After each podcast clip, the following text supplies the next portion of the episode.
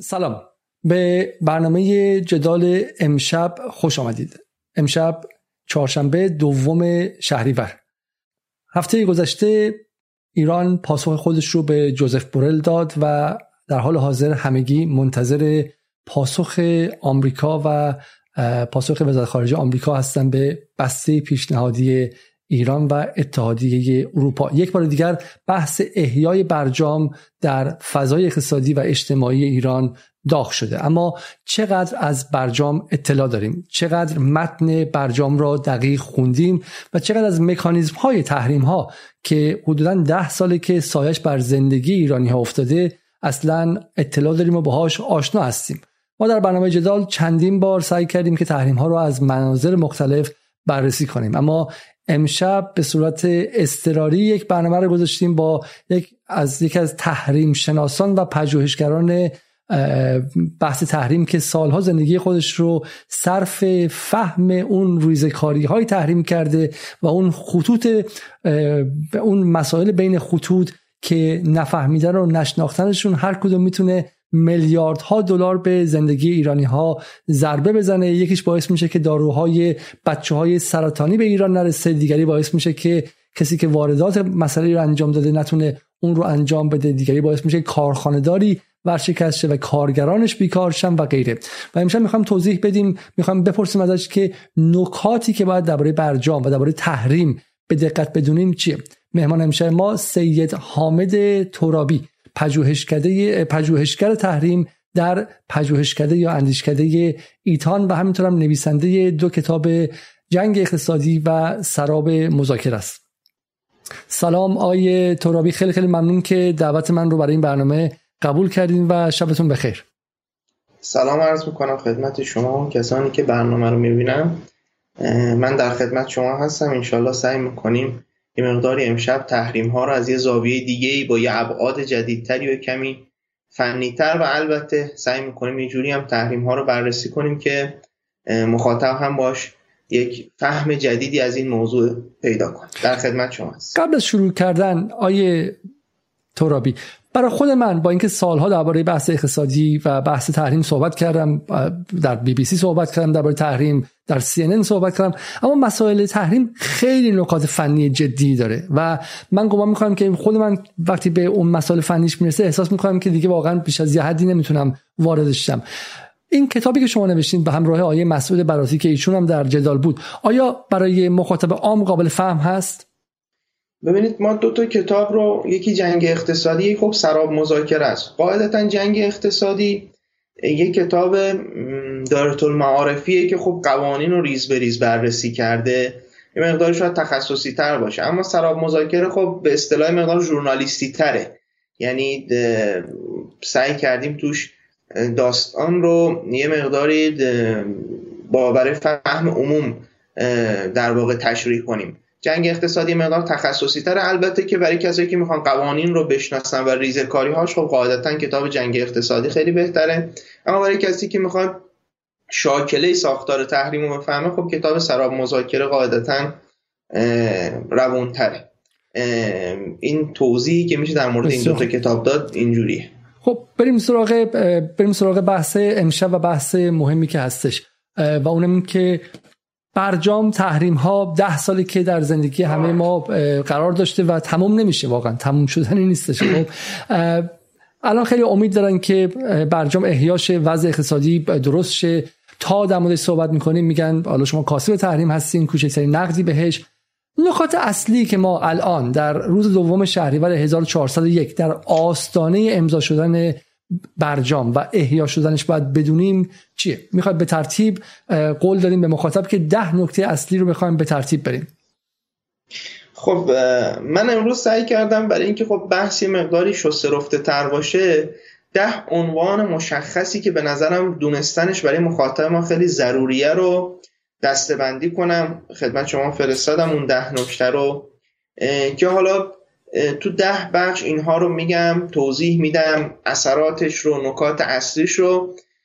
و بعد هم میگم چه ارتباطی با هم دارن. یه نکته جدی که قبل از اینکه حالا این ده نکته رو شروع کنم بگم اینکه واقعیتش اینه که خیلی از اینها شما توی متن نمی‌بینید. یعنی مثلا وقتی شما متن برجام رو نگاه می‌کنید خب کلا متن برجام یه حالت مثبت نوشته شده که آدم یه حس ممکنه ظاهرا خوبی بگیره تو بخش تحریم هاش ولی وقتی می‌بینید که یه سری ناگفته ها داره یه سری ریزکاری ها مثلا در پانوشت ها داره یا در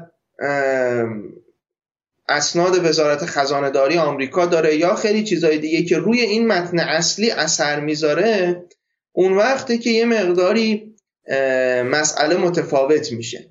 ما این ده نکته رو سعی می‌کنیم به ترتیب توضیح بدیم یکم در موردش صحبت کنیم. حالا اگر سوالی هم بینش بود شما بپرسید. خوبه. اگرم نه که من شروع کنم بحث رو آغاز کنم. خب یک بار دیگه مخاطبان چون این برنامه رو بدون برنامه قبلی گذاشتیم و قرار بود ضبط شده باشه ما می‌خواستیم live باشه تا مخاطبان هم بتونن سوالات کلیدیشون از آقای ترابی بپرسن. اگر برنامه هیچ تبلیغ برای این برنامه نشده. برای همین اگر برنامه رو like کنی به دست دوستان دیگه هم می‌رسه و من ممنون میشم. بریم سراغ نکته اول. نکته اول بسیاری از تحریم های بانکی با برجام متوقف نمی شود منظور شما از این چی آیه ترابی؟ ببینید سال 2010 اولین تحریم ریسک محور بانکی علیه یک کشور یعنی ایران وضع شد. این تحریم ها چند تا ویژگی داره که خیلی متفاوت از تحریم های قبلیشونه. اولا مثل تحریم هدفمند نیست که مثلا یک نهاد رو فقط هدف قرار بده. ما قبل از تا قبل از سال 2010 فرض کنید مثلا سازمان انرژی اتمی یا فلان بانک اون تو لیست تحریم قرار می گرفت اون یک با یه واسطه یا با استفاده از ارزهای غیر دلاری یا خیلی کارهای دیگه که حالا بحثش مفصله سعی می‌کرد کاراش رو انجام بده. آمریکا هم هیچ کس رو تهدید نمی‌کرد که مثلا مؤسسات خارجی رو حالا مؤسسات ایرانی رو چرا؟ اما مؤسسات خارجی رو تهدید نمی‌کرد. که اونها رو مثلا از نظام بانکی آمریکا محروم کنه. حتی همون موقع سال 2008 لوی استوارت لوی که در واقع به یه نوعی میشه بگیم مؤسس اداره تروریست و اطلاعات مالی خزانه داری آمریکاست و بحث تحریم ها رو پیگیری می‌کنه که هم تو دولت بوش بوده هم تو دولت اوباما. یک مقاله تو نیویورک تایمز منتشر می‌کنه به نام جنگ استوارت لوی. و اون موقع میگه که اونجا میگه که داره در مورد تحریم هدفمند صحبت می‌کنه میگه درسته که خب برخی از بانک ها دچار مشکل شدن اما آمریکا کسی رو تهدید نکرده که اونو از نظام مالی آمریکا حذف می‌کنه و همین باعث شده خب خیلی هم قید رابطه با ایران رو نزنن و همچنان با ایران رابطه برقرار کنن. منتها سال 2010 یه اتفاقی میفته اونم تو قانون سیسادا که کنگره آمریکا این اختیار رو به وزارت خزانه داری آمریکا میده که تحریم های ریسک محور بانکی رو اعمال کنه. اتفاقی که اونجا میفته اینه که تو قانون سیسادا تو بخش 104ش میگه که بعد این قانون هم ارتقا پیدا می‌کنه. حالا من اصل قانون رو میگم. میگه که هر مؤسسه مالی تو دنیا مؤسسه مالی غیر آمریکایی اگر تراکنشی انجام بده که زینف اون چه با واسطه چه بدون واسطه. در سلسله تراکنش هایی که انجام میده یکی از نهادهای تحریمی باشه که به خاطر ارتباط با سپاه به خاطر اینکه مثلا جز برنامه هسته ایران مشخص شده به خاطر اینکه جز برنامه موشکی ایران مشخص شده به خاطر اینکه جز بحث تروریست ایران مشخص شده تو لیست تحریم است. اگر زینف یکی از اون تراکنش ها به ای نحوه کن یکی از این نهادها باشه اون بانک مسئول میشه. اون بانک خارجی مسئول میشه. اون مؤسسه مالی خارجی مسئول میشه. خب اتفاقی که اینجا افتاد اینه که خیلی از مؤسسات خب این ریسک به شدت زیادی رو ایجاد می‌کرد. یعنی شما به محض اینکه می‌خواستید ارتباط برقرار کنید باید اینو در نظر می‌گرفتی آیا نهاد تحریم ایرانی تو زینف اون تراکنش نیست زینف اون رابطه مالی نیست زینف اون نیست. این قانون است. واقعیتش اینه که این قانون بعدا ارتقا پیدا می‌کنه تحریم های نفتی بر اساس همین اعمال میشه. یعنی مثلا تو تحریم های نفتی تحریم میشه درآمد نفته. میگه که تصویه مالی برای خرید نفت ایران ممنوعه و اگر تصویه مالی بشه اون بانک خارجی مثلا از نظام کارگزاری دلار محروم میشه. از سال 2010 که کم کم مقامات آمریکا شروع می‌کنن به سفر کردن به کشورهای مختلف و خیلی شفاف یعنی کوهن که فکر می‌کنم سال 2011 یا 2012 میشه جای استوار لیبی و میشه مسئول اداره تروریست و اطلاعات مالی خزانه داری آمریکا. میره تو سفراش به بخش خصوصی به کشورهای مختلف. میگه یا با ایران کار کنید یا با ما. و اگر تراکنشی از شما زینفش نهاد تحریمی باشه این عملا باعث میشه بانک اصلا با ایران ارتباط برقرار نکنن. یعنی وقتی که تو گزارش های مراکز پژوهشی آمریکایی نگاه می‌کنیم میگه این تحریم های رو تحریم های پیشگیرانه است. میگه خیلی از بانک ها صرف این که میترسن نهاد تحریمی تو سلسله تراکنش ها باشه با ایران کار نمی‌کنن ولو اینکه بدونن تحریم نمیشه. این عین گزارشیه که یکی از مراکز پژوهشی کنگره ارائه می‌کنه.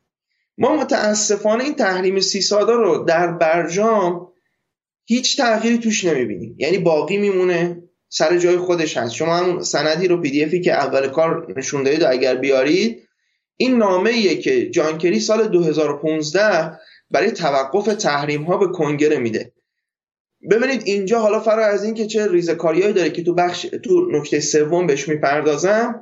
اسمی از قانون IFCA هست. اسمی از قانون NDAA یا اختیارات دفاع ملی سال 2012 هست. اینجا بله دقیقا همینجا. و اسمی از قانون TRA یا Iran Threat Reduction and Syria Human Rights رو می‌بینید. ولی اسمی از قانون سیسادا نیست. یعنی حتی توقف موقت تحریم ها اصلا در مورد قانون سیسادا رخ نداده. و عملا این پایه مشکل بانکی ما که تابستان سال فکر می‌کنم 89 اگه اشتباه نکنم یا 90 الان تو ذهنم نیست فکر کنم جولای 2010 قاعدتا میشه 89 دیگه. تابستان سال 89 تیر ماه 89 آره اولین مشکلات بانکی رو برای ایران ایجاد می‌کنه و اولین به اصطلاح افزایش نرخ ارز رو میاره شکاف بین دلار آزاد و دلار رسمی رو 400 500 تومن تقریبا می‌کنه. تو ایامی که شما دلار قیمت خودش 900 تومنه خب 500 تومن یعنی 50 درصد افزایش قیمت دلار از این زاویه باید ببینیم اینا رو. می‌بینید که این قانون 300 که همین الان هم جاری و ساریه این اصلا توی برجام هیچ اتفاقی براش نیافتاده توقف ایجاد نشده و خب همین میشه که بعدها هم اصولا روابط بانکی ما دچار مشکل میشه. یه لحظه وایسین یه لحظه وایسین اگر میشه اولا یک کوچولو من سر شما رو نمی‌بینم. یک کوچولو اون لپتاپتون رو بدین بیاد بالاتر. خیلی خیلی کم که من بتونم بس بس بس بس. بسیار خب. خوب الان؟ الان خیلی خیلی بهتر شد. یک کوچولو اگر سمت راست میمدیم ممنون می‌شد لپتاپتون رو کار می‌کنین که من بله بله بله بله, بله. بسیار عالی. خب حالا بذاریم ما یک بار دیگه از شما بپرسیم. این 300 خیلی بحث جالبیه و بحث خیلی مهمیه. من می‌خوام مخاطب خوب بفهمه. الان حدودا 300 نفر دارن برنامه رو زنده می‌بینن. امیدوارم که حالا هزاران نفر برنامه رو بعدا ببینن. و این ببین بحث خیلی مهمیه. من معتقدم که الان از انگلیسی بپرسی که بحث های تخصصی تحریم و حالا تحریم نه اصلا بحث تخصصی ارزی و غیره چی کسی نمی‌دونه. ولی من معتقدم که ما اگر بدونیم و این حرفا رو واقعا کمک می‌کنیم. یعنی بحث تو ایران اونقدر سیاسی یا اینکه فقط خواسته مثلا نظام یا خواسته این جناح اون جناح شاید باشه ولی مهمتر از اون که اگر جامعه آگاه شه این جامعه این چیزایی که به قیمت دلار خودش به قیمت پوشاک بچهش به قیمت به شکلی مسائل رزق روز روزانش مربوطه رو خوب یاد بگیره به نظر من خیلی ما جلو میافتیم و اون می‌تونه تقاضا کنه از سیاست مدارا ما بچه که بودیم حالا نمی‌خوام خاطره گویی کنم و من تو دهه 60 فصل جنگ بزرگ شدم 12 سالگی ما رو بردن آموزش دفاعی دستمون کلاشینکوف دادن دستمون چه می‌دونم نارنجک دادن برای اینکه اون موقع ایران وسط جنگ بود. و بچه 12 ساله باید یاد می‌گیره. بچه 12 ساله امروز ایران از بغل پلی استیشن تکون نمی‌خوره احتمالاً درسته؟ و همین من فقط می‌خوام به مخاطب بگم که این حرفا یه خورده ثقیله یه خورده صبوری کنید و من می‌خوام از آقای ترابی که متخصص تحریمه کاری کنم که برای همتون قابل فهم باشه. که بدونیم که ما سعی می‌کنیم پشت این پرده آره. دعواهای سیاسی و بی بی سی و اقتصاد آنلاین و شرق و اینها اصل قضیه چی برگردیم اینجا. آقای ترابی شما میگی که بحث CISADA اینه که میگه هر کسی که با ایران کار کرده باشه اون شرکت های تابعه اونها هم مشمول تحریم ممکنه بشن درسته؟ بله ببینید خیلی شفاف میگه که شما یه لیست تحریم دارید از ایرانیا اصلا مهم نیست به چه بهانه‌ای باشه. مهم نیست این سپاه باشه یا فلان بانک خصوصی باشه یا فلان شرکت نفتی باشه. اصلا مهم نیست. میگه شما وقتی می‌خواید با ایران کار کنید یا مشخص می‌کنید که این نهایتا هیچ سودی هیچ ارتباطی با این نداره که قاعدتا قابل تشخیص نیست یا اگر مشخص نکردید ریسک تحریم رو باید بپذیرید.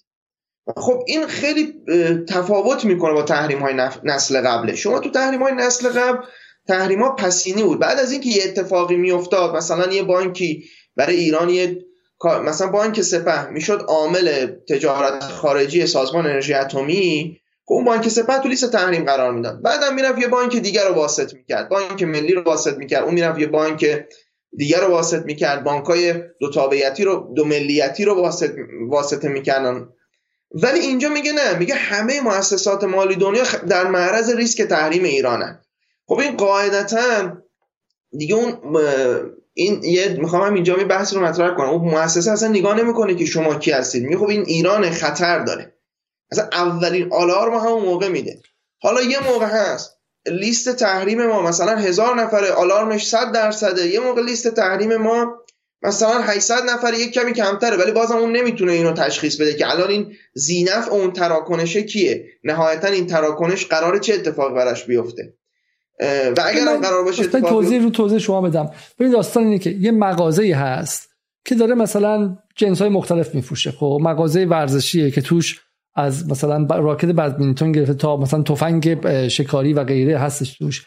پلیس میگه که اگر از این لوازم مغازه تو خریدی شد که بعدا یکی رفتش باهاش اتفاقی انجام داد با شمشیر سامورایی اینجا هستش لانچیکو هستش و غیره. اگر فردا باش زورگیری کرد تو خیابون من میام مغازه تو رو میبندم. خب اون مغازه داره؟ درسته. مغازه داره اصلا دست دلش میلرزه که شما که تو اتاق میای نگاه می‌کنید که تو ممکنه که زورگیر باشی. برادرت ممکنه زورگیر باشه. ممکنه بخری بعد تو بازار سیاه به یکی دیگه بفروشی بعد اون زورگیر باشه. اصلا دست و دلش میلرزه. میگه آقا نمی‌خوام. عطات رو به لغات میبخشم. ایرانی هستی بد نمیفروشم. چون پلیس فردا سراغ من میاد. و چند مثال آره. بزنید که این اتفاق افتاده باشه واقعا تو واقعیت. عین ببینید عین طرح ترافیک میمونه. ببینید شما تو طرح ترافیک یه طرح میگه از ساعت فلان مثلا از ساعت چه می‌دونم 9 صبح به بعد دیگه هیچ ماشینی حق نداره بیاد. خب؟ شما به محض ورود به اونجا دیگه جریمه میشید. حالا این که مثلا ممکنه چهار تا ماشین رو استثنا کنن. بگن ماشینایی که نمی‌دونم پلاکشون زوجه تو فلان روز می‌تونن بیان. خب؟ ولی به شرط این که همراه با ماشینایی که پلاک فرد هستن نیاد. خب یعنی الزاما یعنی همین که تا میگه خب حالا از کجا معلوم از این خیابونی پلاک فردی نیاد؟ از کجا معلوم اون نیاد؟ ماشین میگه ولش کن میرم از همون اتوبوس استفاده می‌کنم. بعد نکتهش هم اینه که میگه که این تضمینی هم نداره که هر روز اون ماشین پلاک زوجه باشه. ممکنه من امروز دو تا از ماشین پلاک زوجم ممنوع کنم. بگم ماشین پلاک زوجی که مثلا باز جیم وسط پلاکشونه اینا هم دوباره ممنوع میشن. ببین اتفاقی که رقم می‌خوره همینه. ببین میاد چیکار می‌کنه؟ میگه خب یه تعداد نهاد ایران تو تحریمن یه تعداد چون خارج میشن. باشه اینا مشکلی ندارن. بعد ولی حواستون باشه اونایی که باقی موندین تو تحریم و همه مؤسسات مالی دنیا اونایی که باقی موندن تو تحریم و که حق نداری باشون تراکنش انجام بدی اگر یه موقع با اونایی که از تحریم خارج شدن رابطه مالی برقرار کردی. ولی تو همون تراکنشه تو همون رابطه پای یکی از اون تحریمیان وسط بود باز تو مقصری. مغازه تو رو میبندن مؤسسه تو رو جریمه می‌کنن برای همین اتفاقی که میافته ما حتی بعد از برجام دیدیم خود تحریمی شد. یعنی برخی از نهادهای داخلی خود خودشون خودشون رو تحریم کردن. دلیلش این بود دیگه. میگم خب من اصلا برم به اون مؤسسه خارجی بگم من اصلا دیگه اینو کلا ریجکت کردم کلا اینو رد کردم. یعنی اتفاقی که میافته اینه که این همین حالا مثالی که شما زدید همینه. این یه آبیه که داره میریزه روی همین نهادهای ایرانی و هر کسی این, این نمی‌تونیم بگین که من خب حالا دو تاشون رو میگم خشک بمونن چتر می‌گیرم رو سرش. می خب اگه چترم گرفتی رو سره حواست باشه این رفیقت از این چتر استفاده نکنه ها. این رفیقت هنوز تو لیست تحریم مونده. یعنی اتفاقی که تو قانون ساده میفته خود آمریکایا خیلی شفاف اینو گفتن ها. میگن که بانک ها بلا فاصله پس زدن. یعنی یهو ارتباطات ایران. تو همون بازه زمانی گفتم در آن واحد یک سال هنوز از جولای 2010 سیسادا تصویب میشه. خب یه فاصله زمانی تا اجراش هم هست. یعنی فاصله زمانیش تقریبا یا 120 روز یا 180 روز. الان دقیق تو ذهنم نیست. بعد این قبل از فاصله زمانی برسه کلی از مؤسسات مالی میگن خب دیگه ما اصلا ارز برای ایران جابجا نمی‌کنیم. خب وقتی ارز جابجا نشه یعنی قیمت دلار میره بالا. وقتی قیمت دلار بره بالا یعنی معیشت مردم باش بالا پایین میشه. میگم یک سال تقریبا نشده یعنی سال 90 تابستان سال 90 این فاصله ارز آزاد و ارز دولتی 400 500 تومن میشه. تو زمانی که گفتم قیمت ارز دولتی 900 تومنه یعنی مثلا 50 درصد میاد رو قیمت ارز. خب آیا آیا تو به, به عقل من جور نمیده یعنی ظریف و اون تیم اول اصلا سر 300 ذره گفته نکرد. ببینید من یه نکته ای دارم. اینا تو بخش سوم اگه اجازه بدید یه توضیح کاملی در مورد این میدم که چرا این اتفاق افتاده. یا مثلا باز تو علاوه بر ساده ما تو قصه یوترن هم یوترن هم همین مشکل رو داریم. ببینید دلار ارز غالب جهانیه. و خیلی از کشورهای دنیا ذخیره های ارزیشون و تجارت ارزیشون رو با دلار انجام میدن. چون تقاضا برش تو دنیا وجود داره. وقتی خب تقاضا وجود داره این قصه طبیعیه.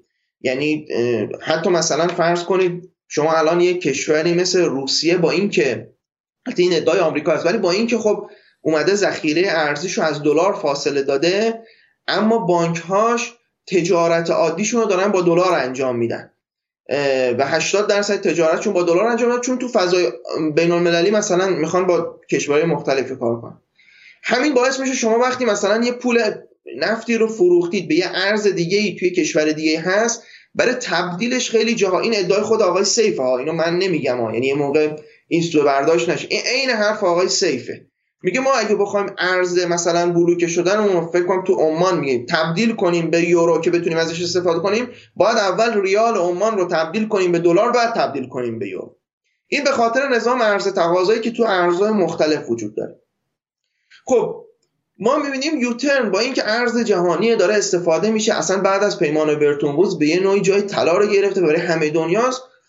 و وقتی هم بعد ببینیم که خیلی راحت دوستان از قبلش گذاشتن میگن تحریم اولیه است. اصلا معنی نداره تحریم اولیه. اصلا سال 2008 بعد از اینکه پرونده هسته ایران خیلی به اصطلاح تو اون دوره احمدی نژاد که پرونده هسته خیلی چالش برانگیز شد گواهی یوترن برای ایران لغو شد. نوامبر 2008 یعنی اواخر سال 2008 سال 87 میشه. خب اگر این تحریم اولیه بود که قاعدتا این گواهی نباید به اون نحو داده می‌شد. اگرم و شما می‌دونید که به خاطر مسئله هسته ای و در اسناع تحریم های هسته ایران تحریم شد. خب پس چرا راحت ازش گذشتید؟ باز این هم همین. یعنی همین دوتا مشکل شما همین قانون 300 و همون کاتسا یکی از دلایل جدی بود که ما روابط بانکی اون برقرار نمی‌شد. حالا تو بخش سه یکم توضیح مفصل تری میدم که چه اثراتی داشت بس عبور کنیم و بریم سراغ بخش بعدی. من از مخاطب بله. می‌خوام اینو بس یادشون بیاد پس قانون سیسادا یه اسم خیلی پیچیده یه هزار بار ممکنه بشنوی ولی حرفش ساده است. یه کلمه گفتش آیه ترابی اینجا. گفت پیشگیرانه. یعنی شما رو اصلا به پیشگیرانه پیشگیرانه مثل حمله پیشگیرانه هستش که میگن آقا فلانی ممکنه ده سال دیگه داره بمب اتم شه بریم همین الان بهش حمله کنیم خب؟ یا مثلا بیان تو خونه من بریزن بگن که تو الان نه ولی 5 سال دیگه که بچت به دنیا میاد و به پول نیاز داری ممکنه 5 سال دیگه دوست شی. از همین الان دست که پیشگیرانه. پیشگیرانه بله. کاری می‌کنه که بانک HSBC بانک لویدز بانک چه می‌دونم بانک آمریکایی اصلا از ترس اینکه یه روزی تحریم نشن دور ایران رو خط بکشن. درسته؟ این بحث این حرفو میگم. یکی از مراکز کنگره خیلی گزارش جدی همینه میگه. 70 80 تا بانک خودشون علاقه مندن رابطهشون با ایران قطع کنن. می‌دونن ممکنه تحریم رابطهشون تحریمی نباشه. اما میترسن که در خطر تحریم قرار بگیرن پس خود به خود رابطه رو قطع می‌کنن. حالا اینا رو توجه کنید که اینا تو مرحله قبلی تو تحریم ها جریمه هم شدن. یعنی به خاطر اینکه مثلا تو نظام مالی آمریکا یک تراکنش دلاری برای ایرانی ها انجام دادن. یه بانک مثلا پاریباس 8 و 9 میلیارد دلار. یعنی نزدیک 9 میلیارد دلار جریمه شده. یه بانک حالا HSBC یا کامرز یادم نیست کسی HSBC 5 میلیارد آره یک آره یکیشون یک خورده میلیارد یکیشون نمی‌دونم 5 میلیارد هر کدوم یک چند میلیارد. خب این بانک میگه خب من که جریمه میشم. از اون برم ریسک داره که دیگه کلا ارتباط کلا از نظام مالی آمریکا هست بشم. این مجازات هم خیلی سنگینه. یعنی میگه شما هیچ حساب دلاری نمی‌تونید داشته باشید. خب یه بانکی که داره تو فضای بین‌المللی کار می‌کنه که الان 60 70 درصد تجارتش مثلا دلاریه قاعدتا میگه خب من اصلا با ایران کار نمی‌کنم. و شفاف اینم میگن. دیوید کوهن میره میگه یا ایران رو انتخاب کنید یا آمریکا رو. اینو بلافاصله بعد از سی سادا میگه ها. یعنی تو سفرهایی که برای جا انداختن قانون سیسادا بین بانکهای چینی بین بانکهای اماراتی بین بانک های کشورهای مختلف اروپایی داره بهشون میگه. خودش تو یکی از اظهاراتش میگه که من رفتم بخش خصوصی چین رو دیدم یا یا چین رو میگه کره جنوبی الان یادم نیست. میگه بهشون گفتم گفتم شما اگر با ایرانیا کار کنید در معرض از دست دادن کل نظام مالی آمریکا هستید بریم بخش دوم.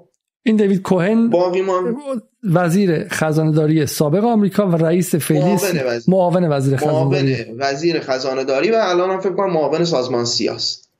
بله من بسیار خوب. معاون وزیر خزانه داری مسئول تحریم های خزانه داری آمریکاست. خب بریم سر نکته دوم. و یک سوالی هم که مخاطب داره از شما اینه که آیا علی باقری کنی درباره قانون سیسادا و قانون کاتسا اصلا تونسته بحثی کنه یا نه؟ ولی بعدا می‌پرسیم. خب. بذارید ما تو بخش سه کلا در مورد این یه مقدار توضیح میدم. بریم سر نکته دوم. افراد و نهادهای زیادی بر اساس برجام در تحریم باقی میمانند. منظور شما چی؟ ببینید قانون سیسادا رو توضیح دادم. می‌خواستم اینو بگم. ببینید همون اتفاقی که در برجام رخ میده چیه؟ برجام میاد خب یک در باغ سبزی به شما نشون میده. میگه که مثلا شما فرض کنید 100 تا نهاده. میگه که از این 100 تا حالا الان 2000 تا نهاد از ایران تو لیست تحریم ها. این مثال می‌خوام بزنم. میگه از این 100 تا من 60 تاشو از لیست تحریم خارج می‌کنم. تحریم سیسادام علیش اعمال نمی‌کنم ایفکام علیش اعمال نمی‌کنم. ولی اون چلتا رو اعمال می‌کنه. بعد هیچ وقت در مورد اون چلتا تو برجام چیزی گفته نمیشه که اون چلتا باقی موندن.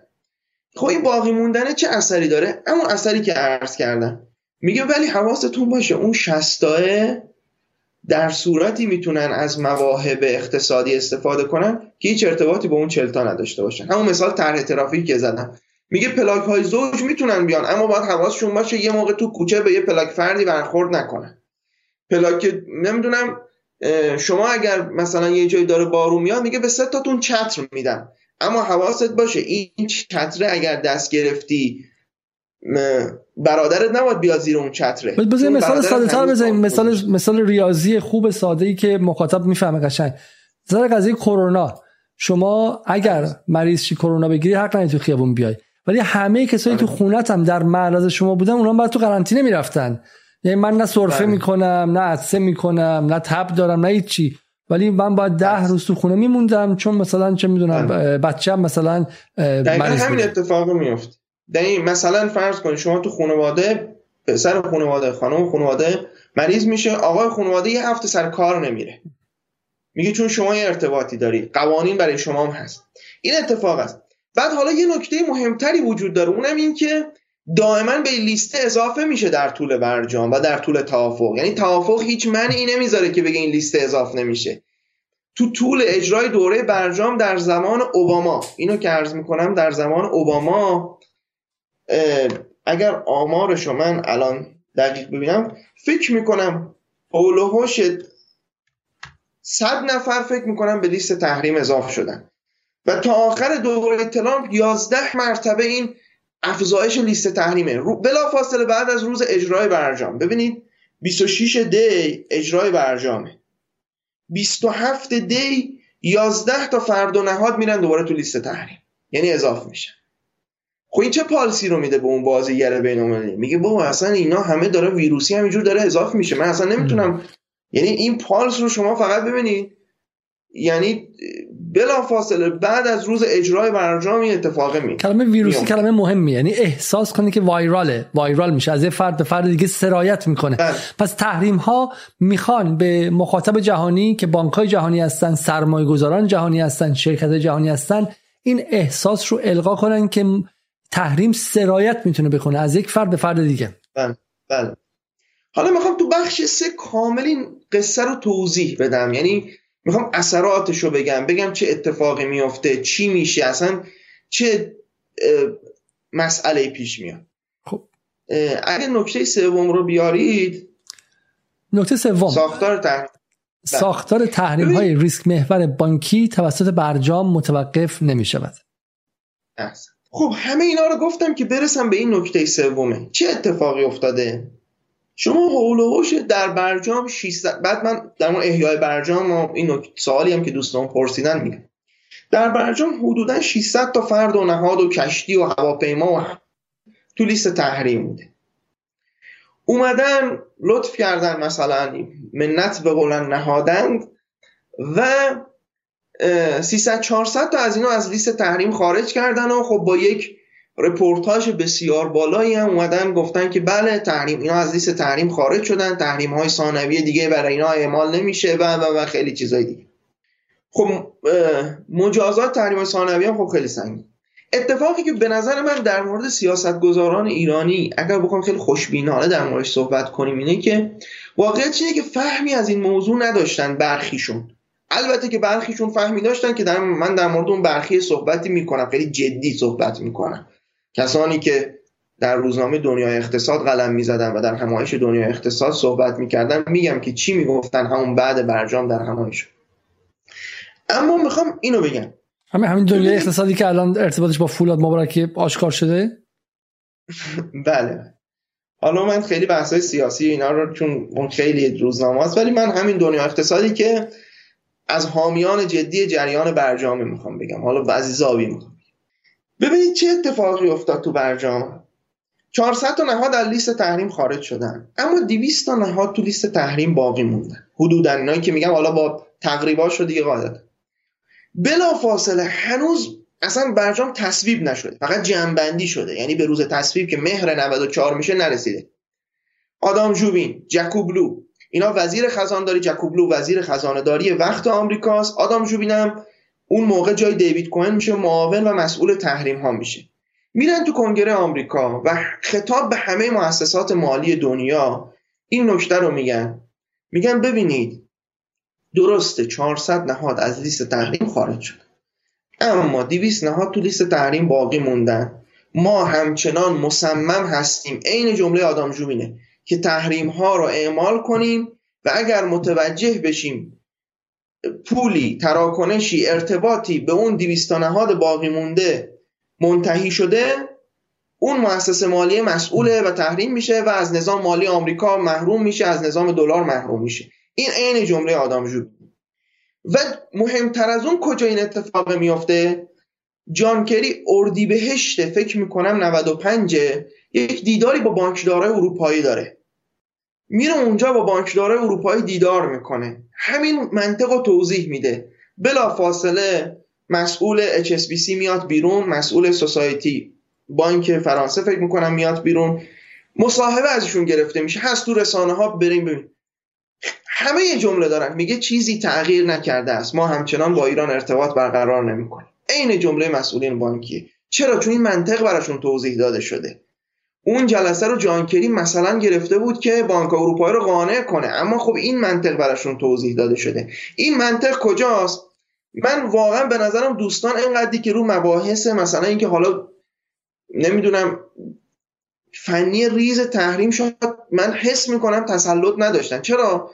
اگر شما پینوشت دو یعنی پینوشت 16 پیوسته دو برجام رو نشون بدید گمانم که این باشه درسته؟ آره احسن. ببینید نوشته non-U.S. non-Iranian finance فلان. حالا من ترجمهش رو میگم که وقت خیلی چیز. میگه مؤسسات مالی غیر ایرانی غیر آمریکایی می‌تونن با ایرانی ها ارتباط داشته باشن. بعد اینجا یک به نظر من حالا آوانسی هم میده میگه چی؟ میگه اب نداره که ایرانی ها تو داخل خودشون با اون نهاد تحریمیه ارتباط داشته باشن. منتها مراد من بخش چهارم میگه provide that the non-US non-Iranian financial institute does not connect or affiliate فلان فلان فلان. میگه چی؟ میگه مشروط بر این که از اون مؤسسه مالی خارجی هیچ تراکنشی هیچ ارتباطی banking relationships با اون نهادی که در لیست تحریم باقی مونده نباشه. میگه مؤسسات مالی خارجی می‌تونن با ایران کار کنن اما به شرط اینکه هیچ ارتباطی هیچ تراکنشی هیچ همون منطقی که توضیح دادیم. حالا این کجا مهم میشه؟ تو احیای برجام. اگه تصویر اولی که پولیتیکو از صحبتهای رابرت, رابرت مالی گذاشته بیارید اونجا رابرت مالی خیلی جدی داره میگه. میگه همچنان مؤسسات مالی موظفن customer due diligence انجام بدن. یعنی چی؟ یعنی برن مشخص کنن که هیچ ارتباطی اینا با نهادهای تحریمی تراکنش که انجام میدن نداره. اگر اینو انجام ندن صفحه چارش فکر می‌کنم بود. اگر اینو انجام ندن بله. میگه اگر اینو انجام میگه هیچ میگه با احیای برجام هم این موضوع هیچ تغییری نمی‌کنه. و همچنان مؤسسات مالی خارجی باید برن مشتری رو بشناسن باید برن. بذار من بخوام ترجمه کنم برای مخاطب. میگه که یک مقام عالی رتبه رسمی بایدن به پولیتیکو که این مجله سیاسیه گفت که دیو دیلیجنس know your customer know your customer مشتری تو بشناس. مشتری تو بشناس یا این محاسبه ریسک یا بقیه مسائل پیچیده are consistent and non-negotiable. اینها با دوام خواهند بود و قابل مذاکره نیستند. They would remain unchanged in any mutual return to full implementation of the nuclear deal. اونها به صورت تغییر نکرده ای در هر گونه بازگشت دو جانبه به اجرای برجام باقی خواهند ماند. این تازه است درسته؟ بله این پولیتیکو فکر کنم مال یک هفته ده روز پیشه. time شو اگر بیارید خیلی عجب عجب عجب. این چیز بله. ترسناکیه. خب حالا من می‌خوام اینجا یه سوالی دوستم بپرسه به متاسفانه حالا یا در صورت به خاطر عدم شناخته یا به خاطر میل به توافق من واقعا نمی‌خوام نیت خوانی کنیم و علت یابی اما می‌خوام بگم همین پولیتیکو برای که یک خطای محاسباتی رو ایجاد کنه اومده بخش اول اون پینوشت 16 پیوسته دو برجام رو آورده گفته اشکالی نداره که ایرانی بانک های اروپایی می‌تونن با ایرانیا کار کنن. حتی اگر ایرانیا مشتری تحریمی داشته باشن. همین. اون شرطی که بعدش گذاشته که آورده که provide that مشروط بر اینی که اون ارتباط اون در واقع تراکنش هر چیزی همون توضیحی که دادم. هیچ نهاد تحریمی هیچ کسی که تو SDN لیست باشه نباشه SDN لیست قرار داره نباشه رو حذف کرده. و بعد اومده گفته سر این موضوع بحث شده و مقامات آمریکایی رسما تکذیب کردن که نه خیر چنین خبری نیست. همچنان باید دو دیلیجنس بشود همچنان باید ریسک ارزیابی بشود همچنان باید مشخص باشه که تو این ارتباطه در واقع هیچ نهاد تحریمی وجود نداره. حالا فقط یه, یه بار دیگه مخاطب بگم. این این نو کاستمر رو دیگه شما می‌تونید خودتون ببینید دیگه. خب این خط پایین در اینجا مشتریت رو بله. بشناس. مشتریت رو بشناس. خب یعنی چجوری من مشتری رو بشناسم؟ یعنی بعد تشخیص. یعنی اصلا ببین شما بخوای با یه جایی کار کنی شما می‌خوای چیزی بفروشی. من می‌خوام این رو الان برم فردا به شما بفروشم. شما می‌خوای بخری. کاسبی دیگه. حالا خیلی از مخاطبای ممکنه که اهل تجارت باشن و غیره. لحظه ای که من بخوام بدونم که دارم به کی میفروشم مثلا تمام زندگی عوض میشه. حالا به این فکر کنید که با چنین شرایطی آیا سرمایه گذار بین المللی انگیزه آمدن به جایی که مثل ایران پیدا خواهد کرد؟ حالا این حرفایی که ما می‌زنیم بین خطوط و آیه ترابی رفته خیلی دقیق خونده. ولی این خبرات تو واشنگتن نیست. این خبرات تو لندن نیست تو تو ژنو نیست تو پاریس نیست. لازم به خوندن بین خطوط نیست. چون همین الان که ما داریم حرف می‌زنیم گروه های اسرائیلی صهیونیست سعودی را افتادن این ور دارن بهشون توضیح میدن. خیلی از ما بهتر نه با این برنامه قرازه جدال با بولتنای قشنگ 200 صفحه‌ای صفحه گلاسه خیلی خوشگل طراحی شده خانمای خوشگل جلوش با گرافیک درجه یک و قشنگ میگن که این خط به این معنیه که اگر پاتو بذاری تو ایران جیز میشی. این به این معنی که اگه بذاری تو ایران کل سرمایه از بین میره. این به این معنی که تحریم اینجوری میشه. بفرمایید. انقدر این برای آمریکایی‌ها مهمه؟ از قانون CISADA ترجمه اسپانیایی ترجمه فرانسوی ترجمه عربی ترجمه همه زبانها آورده و آورده که شما با هر ارزی برقرار رابطه برقرار بکنید از نظام مالی آمریکا محروم میشید. حالا میگم فرصت برنامه بخوام هی دائمی اسناد و عین تو سایت وزارت خزانه داری قسمت Iran sanction program اگر دوستان برن هست سیسادای فرانسوی سیسادای عربی که همه اینها هست. می‌خوام چی رو بگم؟ می‌خوام بگم واقع حالا شما تو این فضای فعلی دو هز... تقریبا دو هزار شخص نمی‌دونم کشتی هواپیما نهاد اینا تو لیست تحریمه. در بهترین حالت از اخباری که دوستان دارن ارائه میدن 60 70 درصد از این افراد و نهادها از لیست تحریم خارج میشن. یعنی همچنان 600 700 نفر واقعی میمونن. و این 600 700 شخص و نهاد و هواپیما و کشتی که داره اضاف میشه یعنی می‌تونه اضاف بشه. هم تجربه برجام در زمان اوباما هم در زمان ترامپ به ما نشون داد که اینا اضاف میشن و زیاد میشن. و رابرت مالی خیلی شفاف اینو گفت. گفت ما هیچ تضمینی ندادیم که کسی دیگه ای رو تحریم نکنیم اگه توافق برگرده. خب حالا شما به نظرتون اصلا چی برقرار میشه؟ اصلا در این وضعیت ریسکی که میگه که تو باید بشناسی که پر هیچ کدوم از این کسایی که داری باشون رابطه برقرار می‌کنی به یه نهاد تحریمی نخورده باشه. آیا این باعث میشه رابطه بانکی برقرار بشه؟ آیا باعث میشه که ما بتونیم درآمد نفتی رو وصول کنیم؟ مثلا نفت بفروشیم درآمد نفتی وصول کنیم و بتونیم آزادانه مثلا خرج کنیم و قیمت ارزمون رو کاهش بدیم و خیلی چیزهای دیگه. تجربه برجام هم که پیش روی ماست. ببین آدام جوبین خیلی شفاف. میگه هواپیمای ماهان نه یه بانک نه یه شرکت. میگه هواپیمای ماهان. در لیست تحریم باقی مونده. اگر جای یه خدماتی ارائه کنه که منجر نمی‌دونم به بیمه خ... هواپیمای ماهان بشه. منجر به نمی‌دونم سوختگیری هواپیمای ماهان یا هر چیز دیگری بشود.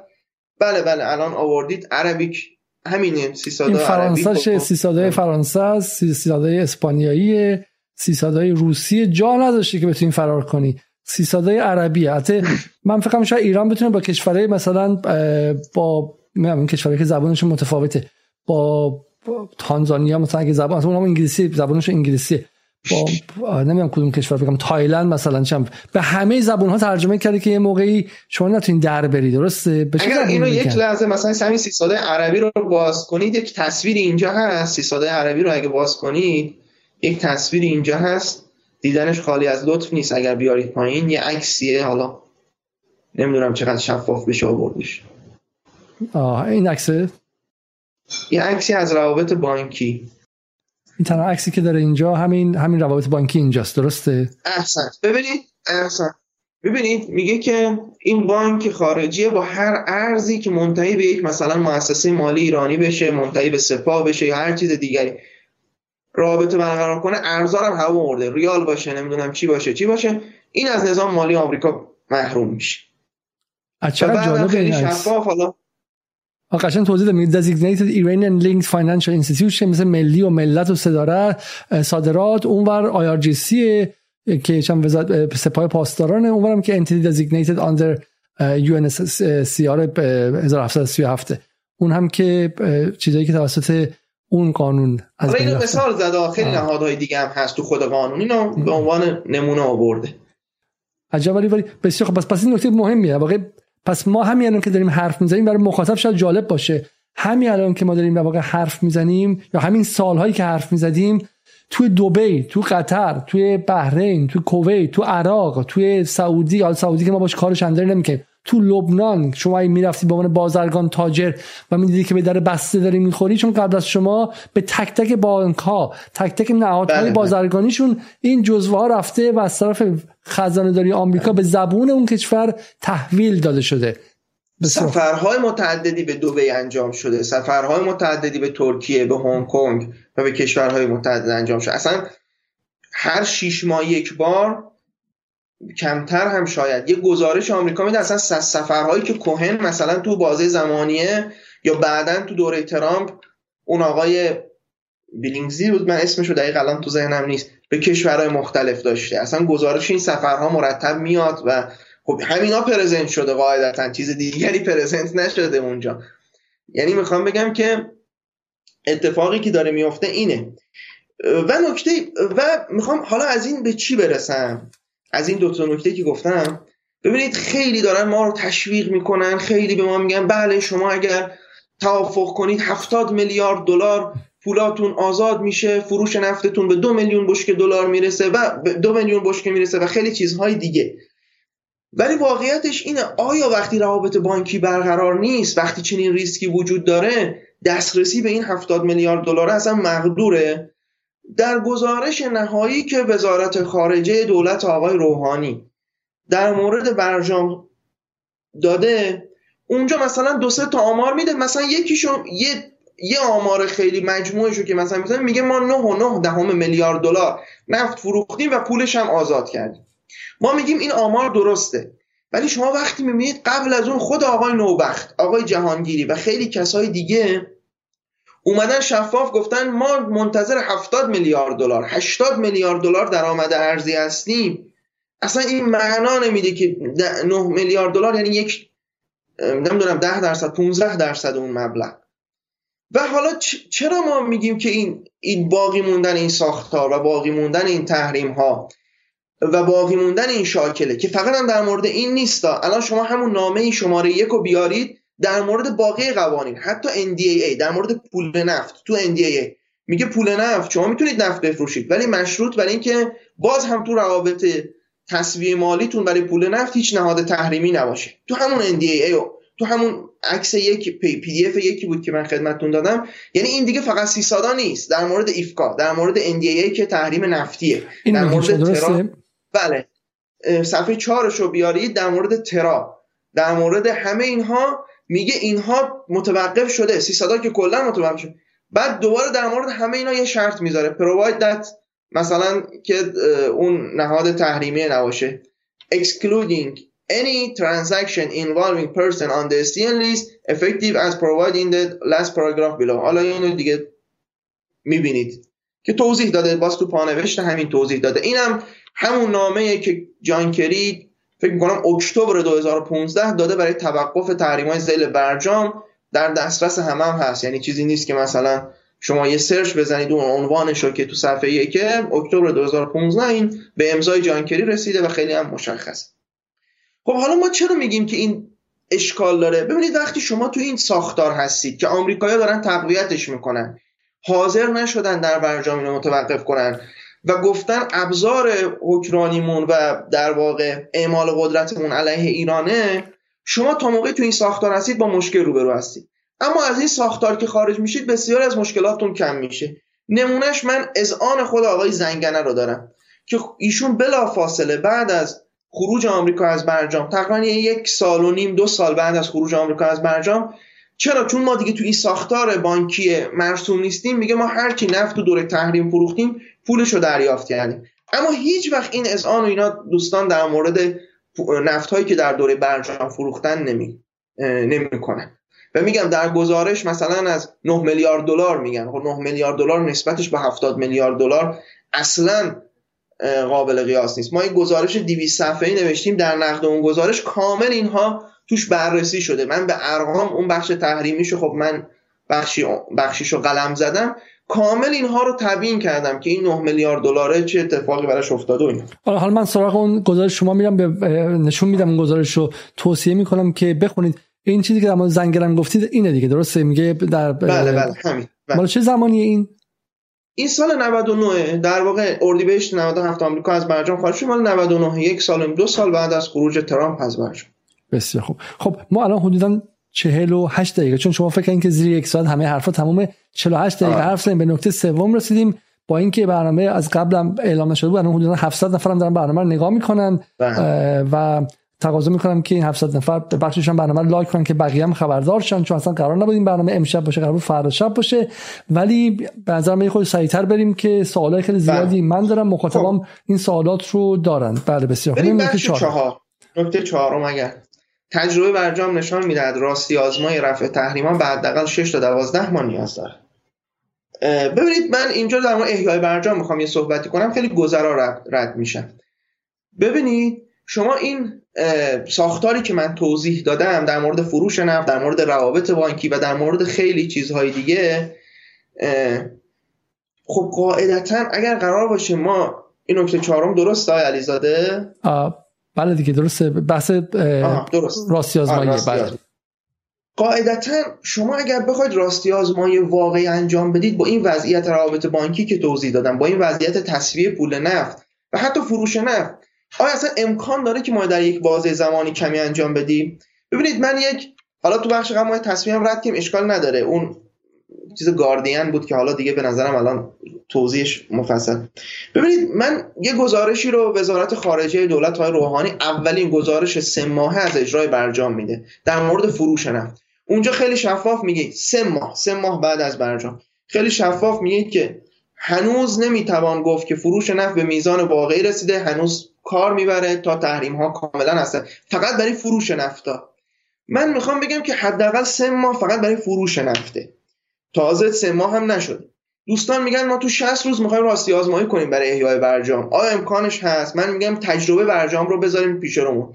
نکته بعدی که مهمتره یک سال بعد از برجام و تا زمانی که آمریکا از برجام خارج شد تک تک مسئولین بانک مرکزی آقای سیف معاونشون آقای کامیاب و خیلی کس ولی خیلی کسان دیگری اومدن میگن ما چون روابط بانکی نداریم دست پول ارزمون کافی نیست. همین معاون آقای زنگنه میگه که پول گاز ما از انگلیس به خاطر مسائل بانکی دیر دسترسی بهش داده شده.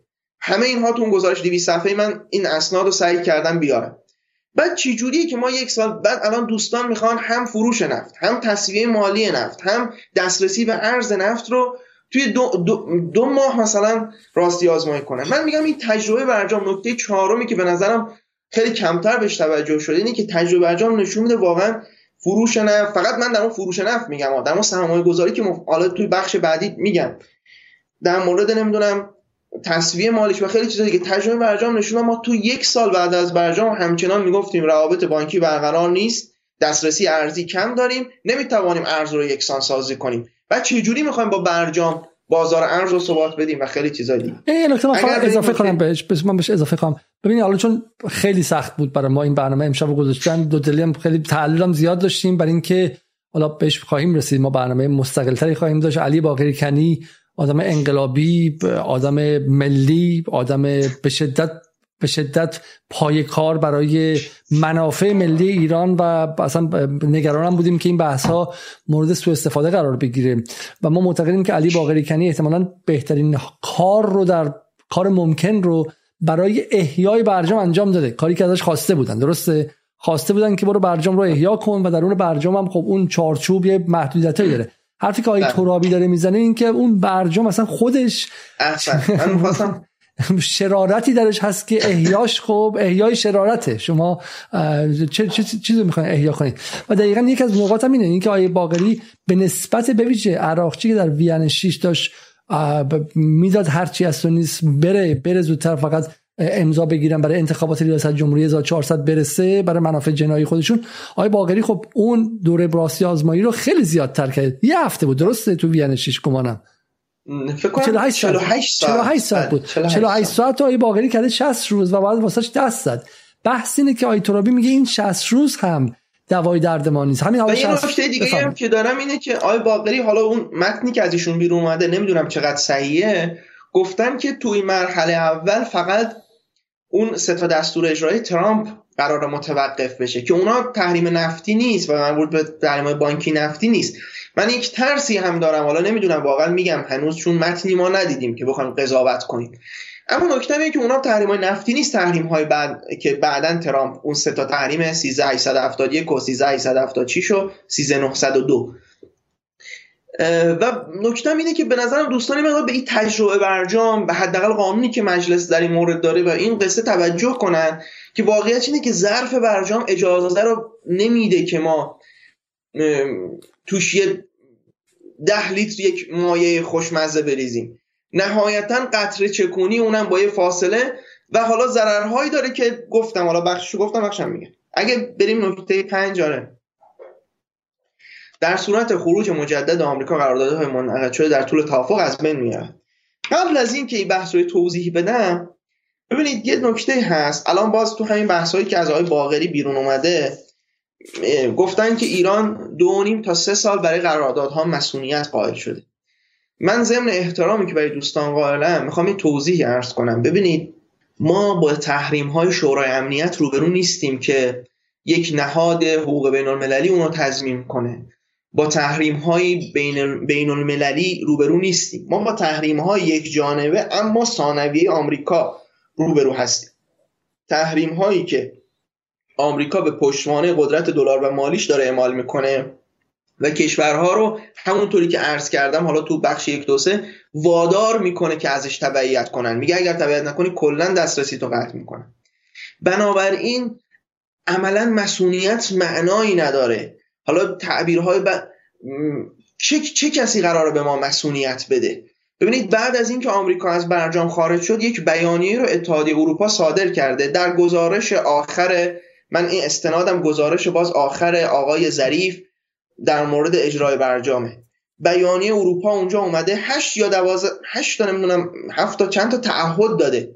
میگه نفت رو می‌خریم نمی‌دونم تجارت رو ادامه میدیم و و خیلی چیزای دیگه. در عرض 6 ماه فروش خرید نفت اروپا از ایران به صفر رسید. تجارت قطع شد. پژو ایرباس سیتروئن همه توتال همه از ایران رفتن. حتی شرکت دولتی اروپایی از ایران رفتن. تجارت و حقوق بشری ما باز اونجا دچار مشکل شد یعنی دارو و خیلی چیزای دیگه. چطوریه که اونجا که خود اتحادیه اروپا داره بیانیه میده و میگه من اینا رو تضمین می‌کنم اصلا مسئولیت نداره. تحریم ها که از, از جانب چه کسی قرار مسئولیت براش ایجاد بشه؟ اصلا امکان نداره. وقتی تحریم ها داره با قدرت پشتوانه آمریکا یک جانبه اعمال میشه بنابراین قراردادها. من میگم متن دیدیم اما اون چیزی که دوستان دارن میگن به عنوان مسئولیت در مورد قراردادها حقیقتا هم تجربه برجام هم ساختار تحریم هایی که توضیح دادم نشون میده که بیمعناست و قاعدتا مشکلات ایجاد می‌کنه. یک چیزی رو نه من نکته کوچولو دارم اینجا. ببینید خیلی دردناک این قضیه. اینکه ما میگم شخصا الان چه سه چهار روزم از بحث 28 مرداد 32 میگذره از بحث کودتا و غیره. ما ما دفعه اولمون که قرارداد داریم میبندیم و قرارداد ما معتقد نیستیم که همه موضوعه. بالاخره زور واقعی کشورهاست که تعیین می‌کنه دیگه. بالاخره ما هممون رئالیست شدیم تو این سالها. به ضرب تاریخ زور تاریخ مشت واقعیت ما رو واقع کرده. واقع از مادر به دنیا نیامده بودیم ولی مشت تاریخ ما رو واقع کرده. ولی من این می‌خوام بگم حالا هم در مورد شما می‌خوام بگم آیه ترابی هم در مورد مسعود براتی می‌خوام بگم. خب هم در مورد تیمی که شما باش کار کردی. این بچههایی که اینجا الان هستن اینا واقعا کار کردن و من به عنوان کسی که 22 سال انگلیس زندگی می‌کنم از این 22 سال 21 سالم تو خیابون تظاهرات علیه آمریکا و امپریالیسم کردم. وقتی که اینو دیدم از خودم خجالت کشیدم. چون شما واقعا نشستید و در آوردید مکانیزمی که باهاش ما رو فریب دادن. مکانیزمی که باهاش لای خطوط ما رو بهمون آسیب زدن. و واقعا این کار خیلی جدی کردیم و من برای شما هم شما هم برای مسعود براتی واقعا سرخم می‌کنم. برای اینکه بدون اینکه حالا پیچیدگی های حقوقی اینا وحشتناک زیاده. و شما نمیه از روی از روی میشم تفنن از روی شکم سیری بگید که برجام خوب نیست برویم مقاومت کنیم فلان. این کاریکاتوری که اون طرفیا دارن از شما می‌سازن و سالها ساختن به واسطه قدرت رسانه ایشون اصلا اینطور نیستش. این گزارش رو برید بخونید گزارش 200 صفحه‌ایه. 200 صفحه شما نشستید و روی تک تک موضوعات تخصصی برجام روی تک تک بحث های حقوقیش کار کردید خب. و و دولت قبل چقدر به شما گوش کرد؟ آیه آیه ترابی. آیا اصلا جد ببخشید یک لحظه خب.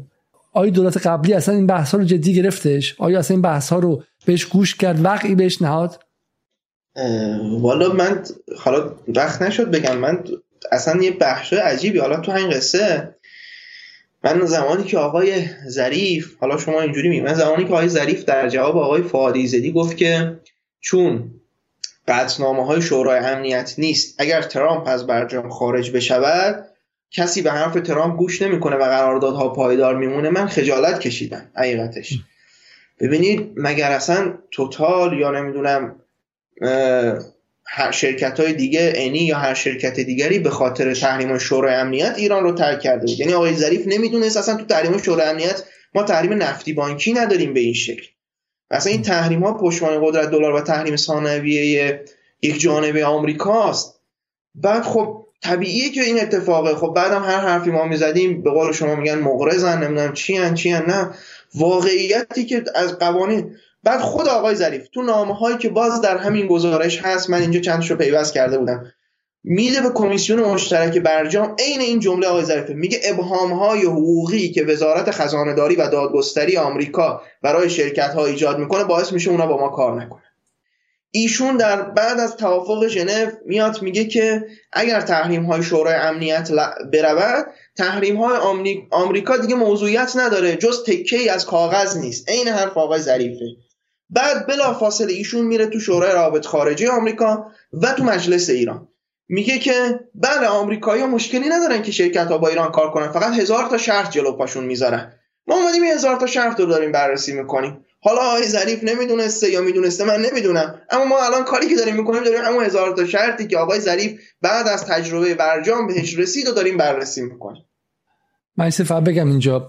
ببینید اون چیزی که حالا واسه حرف یه, یه ساعت دیگه ما برنامه کلاب هاست داریم و امروز دیگه کار ما شد 24 ساعته. ولی یه چیزی هستش. شما وقتی که ما وقتی حاجی واشنگتن تو این فیلم معروف علی آتمی اومد غرب. اولین چیزی که بود سرش رفت بالا به ساختمانهای خیلی بلند نگاه کرد. خب به زرق و برق غرب نگاه کرد. ولی وقتی شما میاین توش میمونی اون زرق و برق از بین میره اون چیزی که غرب رو تو این 300 سال به این قدرتی تبدیل کرد که بیاد پوست مردم دنیا رو بکنه و استثمارشون کنه از بین ببره و نابودشون کنه. اتاق فکرهایی بود که توش میشستن. لاب مو رو از ماس میکشیدن بیرون و در می و این کاری که این بچه ها کردن توی این گزارش ایتان به نظر من دقیقا همینه. شما تونستین یک از ساختارهای مهم قدرت سیاسی در غرب رو مهندسی معکوس کنید با این با این اتاق فکرتون در اینجا. و قشنگ نشستین گزارش وزارت خارجه. یه گزارش طولانی درباره برجام داد. سال 99 درسته؟ 1400 یا 99 400 1400 و شما اومدید اون رو 200 صفحه 200 صفحه این گزارش رو شما اومدید و و بررسی دقیق و بررسی بسیار بسیار مو به مو کردید و توضیح دادید که آقا اینا هیچ لازم نبود که این تجربه خیلی خوبه تجربه تاریخی. آقای خامنه‌ای هم آقا برین تجربه برجام انجام بدید که خود مردم هم بفهمن. ولی واقعا با دانش با علم می‌شد خیلی از این ضررهای این تجربه رو جلوگیری کنیم. ما درسته؟ و شما حرفتون اینه که خیلی از بله. مسائلی که شما گفتید رو بعد از چهار سال بهش رسیدن تازه آقایون. بله. من الان نکتم اینه که تجربه دوباره تکرار نشه. بیشتر الان واقعا دغدغه‌م اینه. چون دیگه اون دولت رفته. حالا انشالله. حالا حالا من سوال سوال بین بین چیز شد من صفحه اولش هم بیارم. الان این گروه جدید با شما اصلا مذاکره با شما مشورت کرده به شما گوش کرده. آیا حرف ها رو شنیده؟ از تج... از دانش شما به عنوان مهمترین تحریم شناسان ایران مهمترین پژوهشکده تحریم شناسی ایران استفاده کرده؟ فکر می‌کنم دوستان گزارش ها رو رسوندن حتما. یعنی آقای براتی اینا ارتباط های داشتن رسوندن. حالا انشالله که استفاده شده. من اون چیزی که من خیلی من حقیقتش یه مقداری ما که بیشتر دستمون تو نوشتن و پژوهشه شاید به ایناش اولی می‌دونم آقای براتی احتمالا انشالله که رسوندن بسیار خوب. بریم نکته پنجم.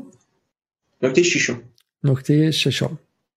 من اینجا یه نکته دارم. ببینید. برج... من بخونم نکته رو. نکته ششم برجام اجازه سرمایه گذاری و ایجاد روابط پایدار اقتصادی را نمی‌دهد. خیلی به نظرم اینجا یه بحث مهمیه. ما یه ایرادی که برجام داره و خیلی هم جدیه و باید در صحبت کنیم که همه می‌دونن برجام کوتاه مدت حداقل تو حوزه تحریم هیچ کسی نیست که دیگه الان تجربه ترامپ هست.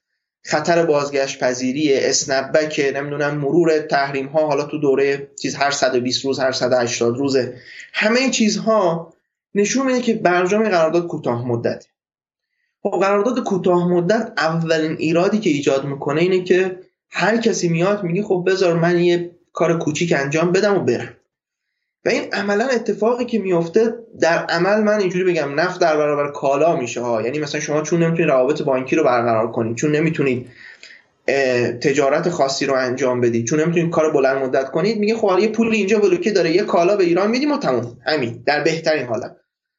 که همونم ایراد داره. یعنی من یادمه در همون دوره برجام اتاق بازرگانی ایران و آلمان اعلام کرد روابط بانکی کنده نمی‌تونی روابط برقرار کنیم سفیر کره جنوبی گفت ما همچنان داریم با کیسه پول میاریم تو ایران و نمی‌تونیم روابط بانکی همون دوره هم میگم.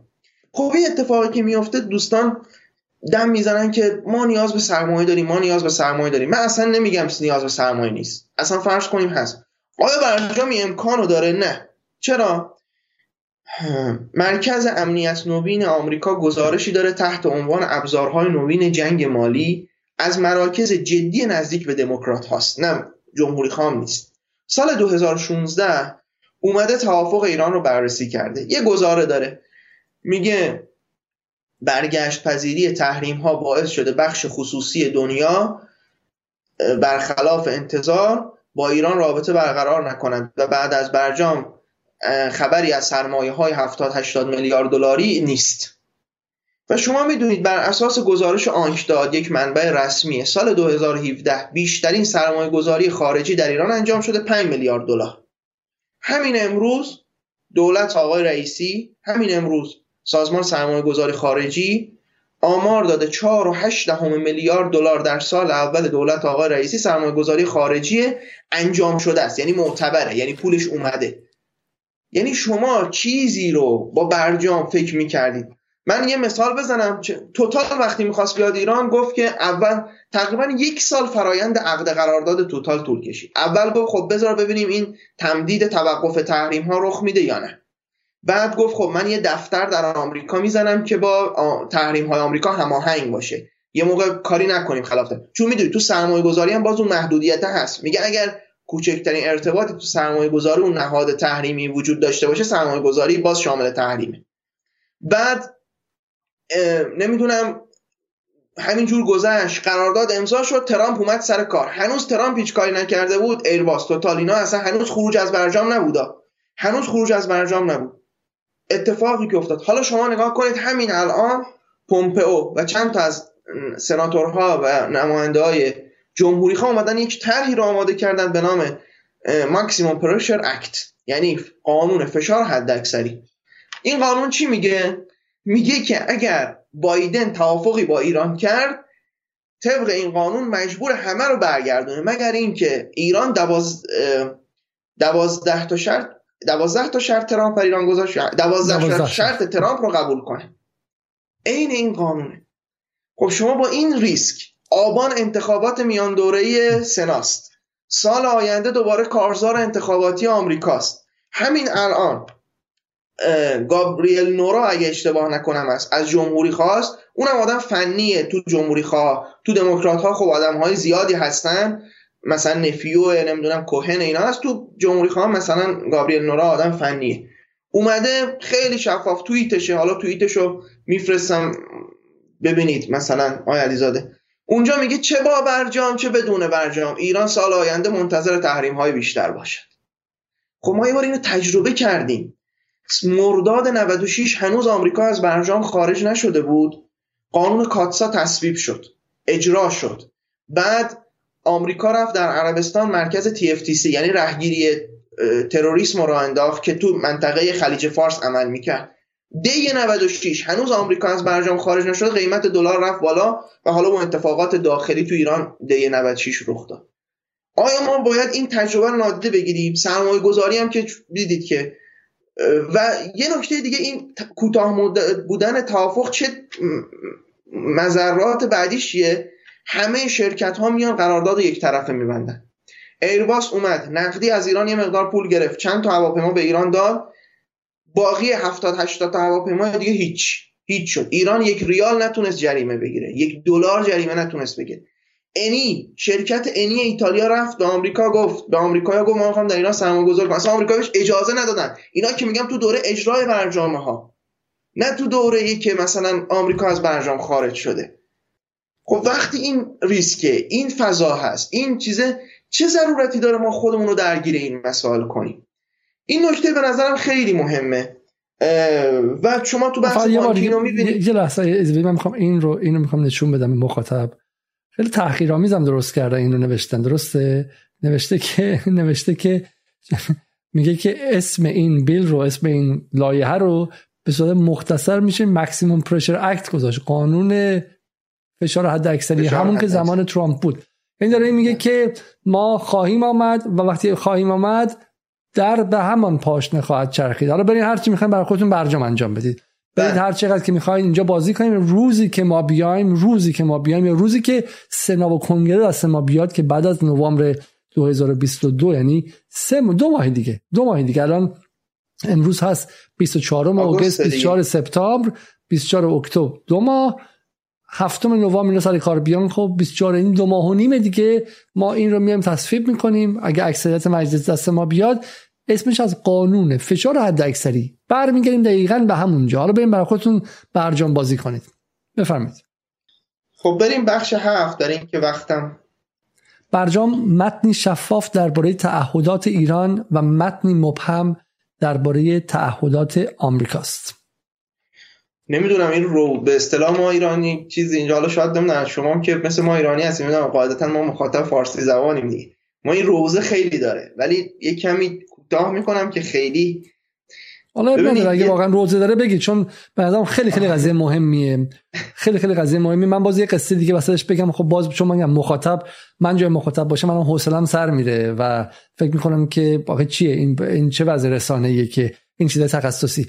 ولی من پدرم که بالا به شکلی مهندس قدیمی دانشگاه تهران و فارغ تحصیل دانشگاه فنیه. ولی یک بار توی از این شراکتاش به یک آدم بدی خورد به یک آدم به شکلی کلاهبرداری خورد و این باعث شد که واقعا سر پیری انزه وکیل بره حقوق یاد بگیره. و چون وکلام خیلی گرون بودن خب و الان برای بقیه لایحه می نویسه و من فکر کنم که ما در مقام یک ملت با بریم حقوق بین الملل یاد بگیریم. این در این حد در حد ابعاد کلی در حد ابعاد ابتدایی حداقل مجبوریم که بریم بفهمیم. یعنی اینها رو من می‌دونم که تو دنیای امروز جز کسایی که فوق لیسانس و دکترای حقوق دارن حقوق بین الملل دارن این چیزای به این پیچیدگی رو بحث نمی‌کنن. ولی ما سر در مقام یک ملت سرمون کلاه رفته یک بار و الان ممکنه یه بار دیگه سرمون کلاه بره. برای ما مجبوریم که وایسیم آسینو بزنیم بالا بریم سر کلاس اکابر بشینیم و این حرف رو یاد بگیریم. یه نکته هم بگم خیلی از این بحث حقوقی هم نیست یعنی دوستانم مثلا ظریف و اینا خیلی نگاه حقوقی داشتن. واقعیت اینه که اینا بحثایی که ناشی از هزینه فایده اقتصادیه که حقوق میاد اینو کمک می‌کنه. یعنی هزینه فایده اقتصادی مؤسسه است یه بانک یه شرکت. در مورد ابهام ببینید برجام در مورد تعهدات ایران خیلی ریزه. مثلا میگه که سوخت 20 درصد نباشد. سه و مثلا نمی‌دونم هفتم چهار هفتم حالا من خیلی تخصص هسته ای ندارم. من تحریم و بلدم و میگم. انقدر سوخت نمی‌دونم کجا اکسید بشه دقیقا کجا نگهداری بشه با چه استانداردی و و خیلی چیزای دیگه. اما وقتی به تا... ولی وقتی به قسمت ایران می‌رسه می‌بینیم که انقدر غیر شفافه. انقدر غیر شفافه که اصلا خود شرکت های خارجی گیج میشن. یک چیزی داره آمریکا در مورد برنامه های تحریمیش به نام frequently question ask یعنی پرسش و پاسخ های متداول آره FAQ پرسش و پاسخ های متداولی که پرسیده میشه. ببینید زید برجام انقدر شرکت ها اومدن از خزانه داری آمریکا شاید مثلا نزدیک 200 سال. من الان این کارو کنم تحریم میشم نمیشم اصلا اینجوری میشه نمیشه این کارو بکنم. یه مثال بزنم. ببینید دوستان اومدن گفتن بعد از برجام که بله ما اگر قراردادی در دوره برجام انجام بدیم اگر آمریکا از برجام خارج بشه دیگه این قرارداد دیگه این خروج عطف ما سبق نمیشه و قراردادهایی که در دوره برجام منعقد شده همه پا برجام میمونه. این گزاره بود که دوستان در داخل به ایران تحویل دادن. می‌بینیم که یک بندی هم تو برجام اینجوریه یعنی نوشته که قراردادها عطف ما سبق نمیشه. اما وقتی خوب بررسی می‌کنیم می‌بینیم بله این در مورد بعد از برگشتن تحریم ها و قطعنامه شورای امنیته. در مورد تحریم آمریکا اینجوری نیست. اصلا در مورد تحریم آمریکا که اینجوری نیست. تحریم آمریکا وقتی آمریکا تو اون بخش مسئولیت قراردادها توضیح دادن. وقتی آمریکا یک جانب خارج میشه که اصلا دیگه این بی‌معنی میشه. و خب شما می‌بینید بلا فاصله میگه 6 ماه شرکت ها فرصت دارن از ایران خارج بشن. هنوز اردیبهشت 97 زمان اعلام خروج آمریکا از برجام نرسیده. شش ماه مهلت بعدش هم نرسیده که آبان 97 میشه. تو از اوایل فروردین 97 شرکت ها دارن دم از خروج می‌زنن. و میگم فروش نفتمون به اروپا صفر میشه شرکت ها رو گفتن. خب این ابهام همینجوری. یا مثلا در مورد همین تحریم های بانکی که توضیح دادم. یه گزاره کلی دوستان به ما گفتن بله تحریم های ثانویه بانکی متوقف شده. بعد ما می‌رفتیم این کلی نهاد تو لیست تحریم مونده. بعد می‌رفتیم می‌بینیم به این لیسته داره اضاف میشه. بعد می‌بینیم که از اون بدتر آمریکا صریحا گفتن که آقا اگر ارتباطی برقرار شد این تحریمه. تو پانوشت 16 پیوسته دو این اومده.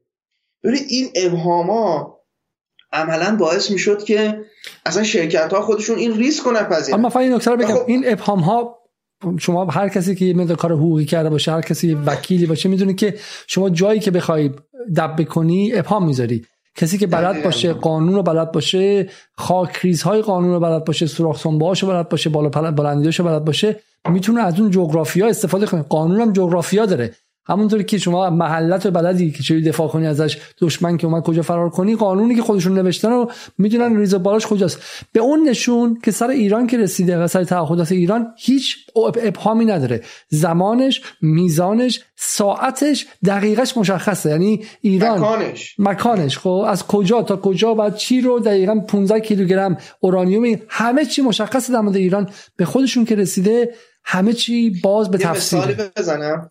شعر حافظه شعر حافظ. شما شیرازی هم هستین. شعر حافظ گفته که هر کسی می‌تونه از یک جهتی تفسیر کنه که حالا همه برن گیچن چون ندیدن حقیقت راه افسانه زدن. حالا برو ظریف میگه که نه منظور ما این بود. حالا برو ثابت کن. چه می‌خوای ثابت کنی؟ بفرمایید. یه مثالی بزنم. حتی اون جاهایی که به تعبیر دوستان شفاف بوده هم شفاف نبوده. تو قصه صدور مجوز برای فروش هواپیما به ایران. می‌دونی که یه قانونیه. میگه هر تکنولوژی که بالای ده درصدش آمریکایی باشه نیاز به مجوز آمریکا داره برای صادرات به ایران. این قانون داخلی آمریکاست. و اگر این مجوز گرفته نشه اون شرکت مثلا حتی فرانسوی هم باشه چون ده, درصدش آمریکایی تحریم میشه. ببینید قرار بود آمریکا بعد از تعهدات ایران مجوز فروش هواپیما به ایران رو بده. ایران 26 دی ماه همه تعهداتش رو انجام داده بود. یعنی دیگه تمام شده بود روز اجرا فرا رسید. فکر می‌کنم پنج و شیش ماه بعدشه. باز تو اون گزارشی که آقای ظریف دادن هست. آقای ظریف یه گزارشی میده به کمیسیون مشترک. میگه دیگه این که کاری نداره که وزارت خزانه داری باید یه خط بنویسه که این مجوز صادرات ایرباس به ایران وجود دارد. دیگه چرا اینو صادر نمی کنید و بعد بعد می‌بینیم که آمریکا میگن نه. خب هنوز ممکنه یه استین لیستی باشه. ممکنه نظامی باشه. ممکنه چی باشه؟ ممکنه چی باشه؟ پیوست 14 پینوشت دو. پیوست 16 پی, پی شرکت. بعد می‌بینیم که بله. میگه خب بله. بانک باید بیاد تامین مالی کنه. بانک خب میترسه. به خاطر همون ریسکی که گفتیم وجود داره. این یک مجوز ساده فروش هواپیما که یه کار تجاریه.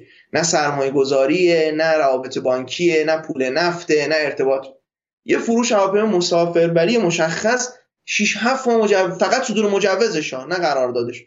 خب شما ببینید این ابهامات شما تو بخش بانکی که به اون پیچیدگی که من توضیح دادم که شما مجبور شدید یه مثال بزنید تا بعد که مخاطب تون دیگه شما این ابهامات نه اینا خیلی مهمه. برای اینکه تصویری که فروختن یه چیزی توی توییتر اینا شوخی می‌کنن. یه پیرمردی که میگه اینو می‌خوای اینو سفارش دادیم بعد چیزی که گرفتیم این بود. چیزی که به آره. جامعه فروختن این بود که برجام ورود ایران به تجارت آزاد به جهان آزاد از فردا دیگه همه تجار ایرانی سامسونگ به دست سوار هواپیما میشن به هر کشور جهان که می‌خوان میرن خب و توی هتل میشینن معامله می‌کنن و پول به ایران سرازیر میشه و سرمایه گذاری خارج میان تجارت آزاد در عمل آره. این شد که از بروکرات ترین وضعیتی که تو کشورهای کمونیستی می‌خواستین برین یه چیز مثلا درست کنید بعد 15 تا شرکت مختلف میمدین امضا می‌گرفتین از اون سختتر شد. یه دونه مهره که بخوای بخری برای ایران یا صادر کنی یا وارد کنی و بری افک از افک بری فلانجا بری بعد اونجا بعد بری فلانجا از 15 جا بعد مدرک بگیری و مجوز بگیری. بعد دستت بلرزه که بازم حالا فردا سراغت نیام که تحریمت کنم. و سلام. بله. خب این هفت بخش فنی بود. من سه تا بحث راهبردی هم دارم. حالا نمی‌دونم می‌رسیم می‌رسیم یا... می‌رسیم. اگه سری بریم بله. یه رو به دیگه بله، وقته. خب قسمت هشتم که اولین بخش احیای برجام باعث اثرپذیر مجدد ایران از تحریم ها میشه. ببینید یه خاصیتی تحریم ها داره. اینم باز نه من میگم نه آقای براتی میگه نه دوستان میگن نه. این عین جمله جان کریه عین جمله اوباماست عین گزارش مرکز امنیت نوین آمریکاست در گزارش استفاده از سراحهای نوین. میگه بعد از مدتی وقتی کشوری تحریم میشه خودش رو با تحریم وفق میده و اثرگذاری تحریم کم میشه. ریچارد نفیو در کتاب هنر تحریم ها میگه سال 92 ایران تورم به ثبات رسیده بود قیمت ارز به ثبات رسیده بود و اگر روحانی سر کار نمی اومد و ما برجام رو نمی بردیم تحریم ها شکست می‌خورد. جکوبلو وزیر خزانه داری وقت آمریکا در سال 2015 در مقاله در نیویورک تایمز اگه اشتباه نکنم سرمقاله است اگه اشتباه نکنم تو سایت خزانداری آمریکا هم هست. میگه دیگه ما با این قیمت نفت با این شرایط نمی‌تونستیم بگیم بانک مرکزی ژاپن رو هم تحریم می‌کنیم. دیگه نمی‌شد در این هم و این توافق مهمه و خیلی چیزایی دیگه. الان در وضعیتی هستیم که اثرپذیری ما از تحریم ها به شدت کاهش پیدا کرده. ببینید ما در اوج 2017 اوج اجرای برجامه یعنی 96 5 میلیارد دلار سرمایه گذاری اوج دوره برجام داشت. الان 4 و 8 میلیارد دلار سرمایه گذاری خارجی انجام شده نه مصوب انجام شده داریم. همین امروز. بر اساس آماری که هست الان. شما ببینید اینم مخصوص به بایدن نیست. برخی ها می‌خوان اینم به ما گرون بفروشن. میگن که نه بایدن به ما سهل گرفته. من یه نموداری از فروش نفت ایران گذاشتم. حالا آقای علیزاده اگر احسن. ببینید از دوره ترامپ این از فکر می‌کنم یک سال آخریه که ترامپ سر کار بوده. همینجوری نمودار قرمزا میانگین شش ماه هست چون ما تو تحریمیم فروشمون ثبات نداره دیگه. یه ماه کم یه ماه زیاده. من برای همین میانگین شش ماه رو آوردم که مشخص بشه. ما از یک میانگین هولوش 700 هزار بشکه ای که طبق قانون آمریکا با صفر می بود. اما هیچ وقت آمریکا نتونست. اومدیم رسیدیم الان آخرین ماه یعنی جولای این تا جون 2022 در جولای ما الان رسیدیم به تقریبا یک میلیون و دویست هزار بشکه. ببینید تو دوره ترامپ همین زیاد شده. اینجوری نیست که فقط چون اصلا خاصیت تحریم ها اینه. و نکته دیگهش بر اساس همون نکته که آقای زنگنه گفت و الان هم وزیر نفت فعلی میگه یعنی می‌خوام بگم بازی جناهی نیست پول داره وصول میشه. یعنی دسترسی داریم. دسترسی به طرق مختلف. از روش تراستی مختلف. خب ما الان اینجوری وضعیتمون یعنی اون محدودیت های بانکی که در زمان برجام داشتیم خیلی از کارها علا رغم این که مثلا ما خیلی به پتروپالایشگاه ببینید برخی از محصولات تحریم پذیرترن تا برخی دیگر. حالا اینا رو خیلی دیگه تخصصی میشه. من پیج اینستاگرام هم برخی از این های تحریم رو نوشتم. مثلا یکم زبونش رو سعی کردم عادی تر کنم. من من پیج اینستاگرام شما رو هم میدم. حالا میگم اینجا ما نباید مهمون رو تبلیغ کنیم بعد بیطرف بمونیم. ولی من معتقدم کاری که شما مسعود براتی کردید در زمره دانش محسوب میشه. اصلا یعنی دعوای ما به کنار طرفدار آمریکا مخالف آمریکا حزب اللهی قرت اللهی شاه اصلا فرق نمی‌کنه. ولی کاری که شما کردید یک یه نوع دانشه. یعنی مثل فیزیک و شیمی که دانشه فهم ساختار حقوقی تحریم ها و توضیح و دیکود کردنشون یعنی رمزگشایی ازشون اینها در زمینه دانش محسوب میشه. برای من به عنوان دانش عینی اینها رو در انتشارشون خیلی خیلی خوشحالم و هیچ گونه چیزی ندارم. صفحه شما در توییتر در اینستاگرام و همینطورم لینک به اون گزارش ایتان رو من در پایین خواهم گذاشت. بفرمایید. ببینید مثلا مشغولات پالاشگاهی تحریم پذیرشون کمتره FDD از بنیادهای نزدیک به جمهوری خواه در زمان ترامپ داره گزارش میده. میگه که در زمان ترامپ. میگه داره ایران هنوز محصولات پتروشیمی صادر می‌کنه. به کشورهای مختلف. هست حالا اون پی دی افش هست. الان همین الان شما می‌دونید که صادرات مختلفی داره انجام میشه نمی‌دونم صادرات غیر نفتی به رسیده به حداقل مبلغش رسیده به قبل از دوره تحریم اصلا حتی قبل از دوره تحریم. و همه اینها نکتهش اینه که به خاطر اینکه ما از اون حالت عادی از نظام بانکی مرسومی که اون پیچیدگی که گفتم و داره استفاده نمی کنیم از سویفت استفاده نمی کنیم از روش های دیگری داریم استفاده می کنیم دسترسی آزادانه داره ایجاد میشه کسری بودجه داره رفت میشه و خیلی چیزای دیگه. اگر ما دوباره رفتیم احیای برجام با همین محدودیت هایی که برجام داره ببینید برجام اینه نمی‌تونیم بگیم ما داریم یک برجام دیگری احیا می‌کنیم. همین امروز آقای اسلامی رئیس سازمان انرژی اتمی ایران گفتن ما مثلا تو بحث توافق تو بحث هسته فقط حاضریم برجام رو اجرا کنیم. خب قاعدتا آمریکایی هم در بهترین حالت که اینجورم نیست. حالا میگم چرا اینجورم نیست. چون اون موقعی که ما برجام 96 بود 200 تا نهاد تو لیست تحریم بود. تا آخر دوره ترامپ هم مثلا رسیده بود به 400 500 تا. الان 2000 تا نهاد تو لیست تحریمه و بر اساس اخبار 800 تاش هم قرار باقی بمونه. و بازم زیاد یعنی هنوزم اون نیست. ولی در بهترین حالت آمریکایی‌ها می‌خوان همون برجام رو بیارن. من دارم محدودیت ها رو میگم.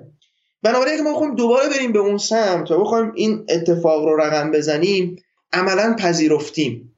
ببینید یک جمله ای داره دیوید کوهن. من خیلی دوست دارم دوستان به این نکته توجه کنن. میگه که بعد از توافق ژنو خیلی دردناک این جمله. میگه که ایران ایران زیر فشار تحریم وادار به مذاکره و دادن امتیاز واقعی شد. پس ما تحریم ها را ادامه می دهیم تا به سایر امتیازهامون هم برسیم. این دیوید کوهن معاون خزانداری وقت دولت اوباما میگه. تو همون بازه زمان توافق ژنو بانک پاریباس فرانسه جریمه میشه بانک HSBC جریمه میشه بانک کامرز بانک جریمه میشه خیلی از بانک های دیگه جریمه میشن. خب الان ما به یه وضعیتی رسیدیم اثرپذیریمون از تحریم کم شده. داریم به یه ثباتی می‌رسیم. این راهبرد احیای برجام با این محدودیت هاش به نظر می‌رسه که دوباره ما رو می‌بره به اون سمت. اگر نکته ای نیست من برای اینکه می‌خوایم می‌خوایم این میزان فروش نفت اینها نشون بدیم. ببینید این درام و نکته حالا که می‌خوام بهش ببینید الان در یک شرایطی هستیم که آمریکایی‌ها نیاز به نفت دارن. برای همین قیمت نفت رفته بالا. ببینید الان درآمدهای نفتی ما حالا این نمودار رو حتما دارید می‌بینید دیگه. بر اساس میانگین فروشمون در سال 2022 اگر همین میانگینی که الان داریم حفظ بشه با همین قیمت میانگین قیمت فعلی داره می‌رسه به بالای 40 میلیارد دلار. این فقط نفته. حالا شما صادرات اگر بحث پالایشگاهی و اینا هم در نظر. یعنی می‌خوام بگم الان ما در یک روند سعودی هستیم و داره درآمدهاش هم وصول میشه. اگر بیایم خودمون رو در اون چارچوب ها دوباره بذاریم به شدت دچار محدودیت میشیم. و اگرچه الان قاعدتا یک سری از دوستان به خاطر اثر روانی برجام و خیلی چیزهای دیگه و اون تصویری که از برجام ساخته شده خوشحالن که الان دلار اومده پایین. اما شما همین چهار دو ماه دیگه ببینید این قانون فشار حداکثری بیاد به خاطر تزریق بازار پول نفت ایران به بازار یه مقدار قیمت نفت کاهش پیدا کنه و به خاطر خیلی چیزهای دیگه اون موقع دوباره همین نوسانات دلاری و اون موقع دوباره می‌بینید اینم که نشد اینم که نشد. من می‌خوام بگم واقعیت اینه که این تحریم ها به این شی قابل برداشتن نیست. در ساختار برجام قابل برداشتن نیست. حالا اینکه چه باید کرد و خیلی دوستان متخصص صحبت کردن میشه صحبت کرد. اما می‌خوام اینو خیلی جدی همین تحریم های پتروشیمی ببینید مال سال 2018 و 2019 است. در زمانی که ایران در زیل فشار حداکثری است. این گزارش FDD در بنیاد دفاع از دموکراسی از اندیشکدهای نزدیک به ترامپه اگه نمودارش رو آقای علیزاده زحمت بکشم این به کشور مختلف چین امارات عراق ترکیه هند افغانستان پاکستان عمان اندونزی تایوان و خیلی جای دیگه. حالا این کم و زیاد قاعدتا. اگر نکته ای نیست من فقط نکته اینه که احیای برجام ما رو نکشونه. از این حالتی که داریم از سعودی داریم میریم به سمت بی اثر کردن تحریم ها ما رو نکشونه دوباره تو مثالی که هست اینه که یک معتادی که به تخت بستنش ترک کرده سختی ها هم رد شده. تمام حالتون فیلم ها دیدین خب. داد زده و یه هفته اول استخون درد داشته. والا هم زمانی که ما تو ایران بودیم در 60 70 همش از این فیلم های خیلی اگزاجریت شده و قلوف شده ترک اعتیاد و اینا پخش می‌کردن. حالا رسیده به جایی که داره پاک میشه داره تا می‌تونه فعالیت کنه باز طرف من سراغش. خب می‌خواد بهش یه چیزی بده. می‌خواد یه هفته دنبالش یه ما دنبالش بوده سه ما دنبالش بوده آخرش هم مواد فروشش رو پیدا کنه. الان دوباره این اومده و این اومده آلودش کنه. و این خیلی نکته مهمیه. این نکته خیلی خیلی مهمیه. طرف نیومده که فقط شما رو به شکلی بهتون کمک کنه حالا دو, دو, سال سه سال. این اومده شما رو آلوده کنه و اگر آلودشین چیزایی که الان با سختی بهش رسیدید از جمله بازارهای موازی نفت و بازارهای سیاه نفت و از جمله تصویه مالی موازی. تصویه مالی موازی. دقیقا. سویفت موازی با سویفت روش های چرخش پول موازی همه رو شما از دست خواهید داد. و این نکته خیلی خیلی این نکته کلیدی. بله اون معتاده اون اول که بهش تزریق میشه یه تسکینی می‌گیره مثل الان بازار دلار ایران. اما بعدش آلوده است. دقیقا تسکینی که روحانی بین سال 2000 و بین سال 94 دی ماه تا 95 گرفت و هنوزم دارن سر ما می‌زنن. میگن نه برجام خودش خوب بود سال اول. آقا اون تسکینی که به دقیقا میگه اون چند ساعت شادی بعدشه. خب همه می‌دونن که اون شادی اون اولش خب شاید خوب هیچ بوده. حاضر نیست اینو بگه که سال 96 برجام داشت اجرا می‌شد و دی 96 رخ داد. این نکته خیلی خیلی مهمیه. خب نکته نهم. بریم نکته نو آمریکا برای بازپخت تحریمات در سطح جهانی نیاز به برجام داره خب این بازپخت تحریمات چه دیگه وارد مباحث آشپزی این هم شدیم. من شما دیگه از یک ساعت و 8 دقیقه 29 دقیقه 5 6 دقیقه آخر برنامه است. بازپخت جهانی تحریم ها منظورتون چی؟ ببینید به همون دلیلی که عرض کردم و هزینه هایی که تحریم یعنی اینکه کشورهای تحریم شده داره خودشون بخ میده. آمریکا به شدت به صورت حداکثری تحریم های ریسک محور رو اعمال کرده. الان بر حزب الله لبنان بر کل گروه هایی که به عنوان تروریست شناخته بر سوریه تا حدی بر خیلی کشورها اینو اعمال کرده. و خب به تعبیر دموکرات ها این اصلا باعث شده کم کم ارزش دلار کم بشه. شما الان یک نموداری رو من گذاشتم. استفاده از دلار به عنوان ارز ذخیره یعنی ذخیره بانک های مرکزی دنیا 2021 به کمترین حد خودش توی 20 سال 22 سال اخیر رسیده. این آمار صندوق بین‌المللی پوله نه آمار من IMF می‌بینید ارزهای دیگه اودر رشد کرده. از صفر رسیده به ده درصد. این اودر یکی از اصلیاش یوان چینه. حالا تو جزوه رو مثلا خود IMF رو بریم بخونیم گزارشو هست. ببینید کمترین حد استفاده رسیده. به خاطر استفاده حد اکثری از تحریم ها مؤسسه کیل تو آمریکا تو آلمان یه گزارش داده. اینا قبل از اتفاقات روسیه و اوکراین ها یعنی الان خیلی اوضاع بدتر می‌خوام یه گزارش داده. میگه ترامپ چرا به ما فشار میاره که میگه حقتون رو تو ناتو بیشتر بدید. یا مثلا برسید ما داریم به خاطر تحریم ها یک جانبه آمریکا هزینه تحریم میدیم. و نشون میده که آمریکا کمترین هزینه تحریم ها یک جانبه میده. اما مثلا لیتوانی نمی‌دونم لهستان و و کشور و آلمان و خیلی کشور دیگه دارن بیشترین هزینه تحریم ها رو میدن. خب الان هم که قصه اوکراین و جنگ روسیه پیش اومده قیمت انرژی رفته بالا زمستان پیش روه تورم تو کشورهای اروپایی خب یه رکوردی رو داره می‌زنه برای خودش آمریکا و خیلی کشورهای دیگه. الان در شرایطی هستیم که آمریکایی ها اول دوره ترامپ اکتبر 2021 اگه اشتباه نکنم فکر می‌کنم یک سندی رو منتشر کردن به نام review of sanction مرور حالا اسم دقیقش واقعا تو ذهنم نیست ما اصطلاح بازپخت رو از همون گرفت میگن تا موقعی که دلار حاکمیت داره بازارهای مالی ما جذابیت داره میشه از ابزار تحریم استفاده کرد. پس نباید بذاریم این حاکمیت بیفته. خب از یه طرف استفاده از دلار یعنی داره این پالس رو به دنیا میده که دلار این خطرات رو داره. از اون طرف هزینه های اعمال تحریم برای کشور رفته بالا. الان همین امروز آلمان شما می‌بینید و کشورهای دیگه. از طرف دیگه آمریکا به جد مصمم این سلاح رو حفظ کنه. آدیامو قائم مقام فعلی وزارت خزانداری آمریکا در نشست اخیرش تو صندوق بین‌المللی پول با اون کشورهای متحد علیه تحریم روسیه نشست داره. عین این جمله رو میگه. میگه ما باید این ساختار رو حفظ کنیم. نذاریم این ساختار از دست بره. خب حالا نیاز داره که الان نیاز داره به این که این توافق به لحاظ راهبردی چه نیاز آمریکا رفت می‌کنه. اولا نشون میده که همچنان تحریم کار آمده. ثانیا نفت ایران وارد بازار میشه این مقدار تسکین ایجاد می‌کنه ولو اینکه موقت باشه ولو اینکه کوتاه مدت باشه. ثالثا نظام فعلی یکی از مهمترین کشورهای تحریم شده ایرانه. و ایران الان داره با کشورهای تحریمی دیگه ونزوئلا روسیه و خیلی جای دیگه همکاری می‌کنه. وقتی ایران بیفته دوباره تو همون فضای قبلی همون بخشی که تو بخش قبل توضیح دادم یعنی تو بخش هشتم نشون میده که بله کشور تحریمی هم باید بیاد تو همون ساختار که مورد نظر آمریکاست کار کنه. همون ساختار بانکی همون ساختار سویفته همون ساختاری که تحریم ریسک محور توش اعمال میشه.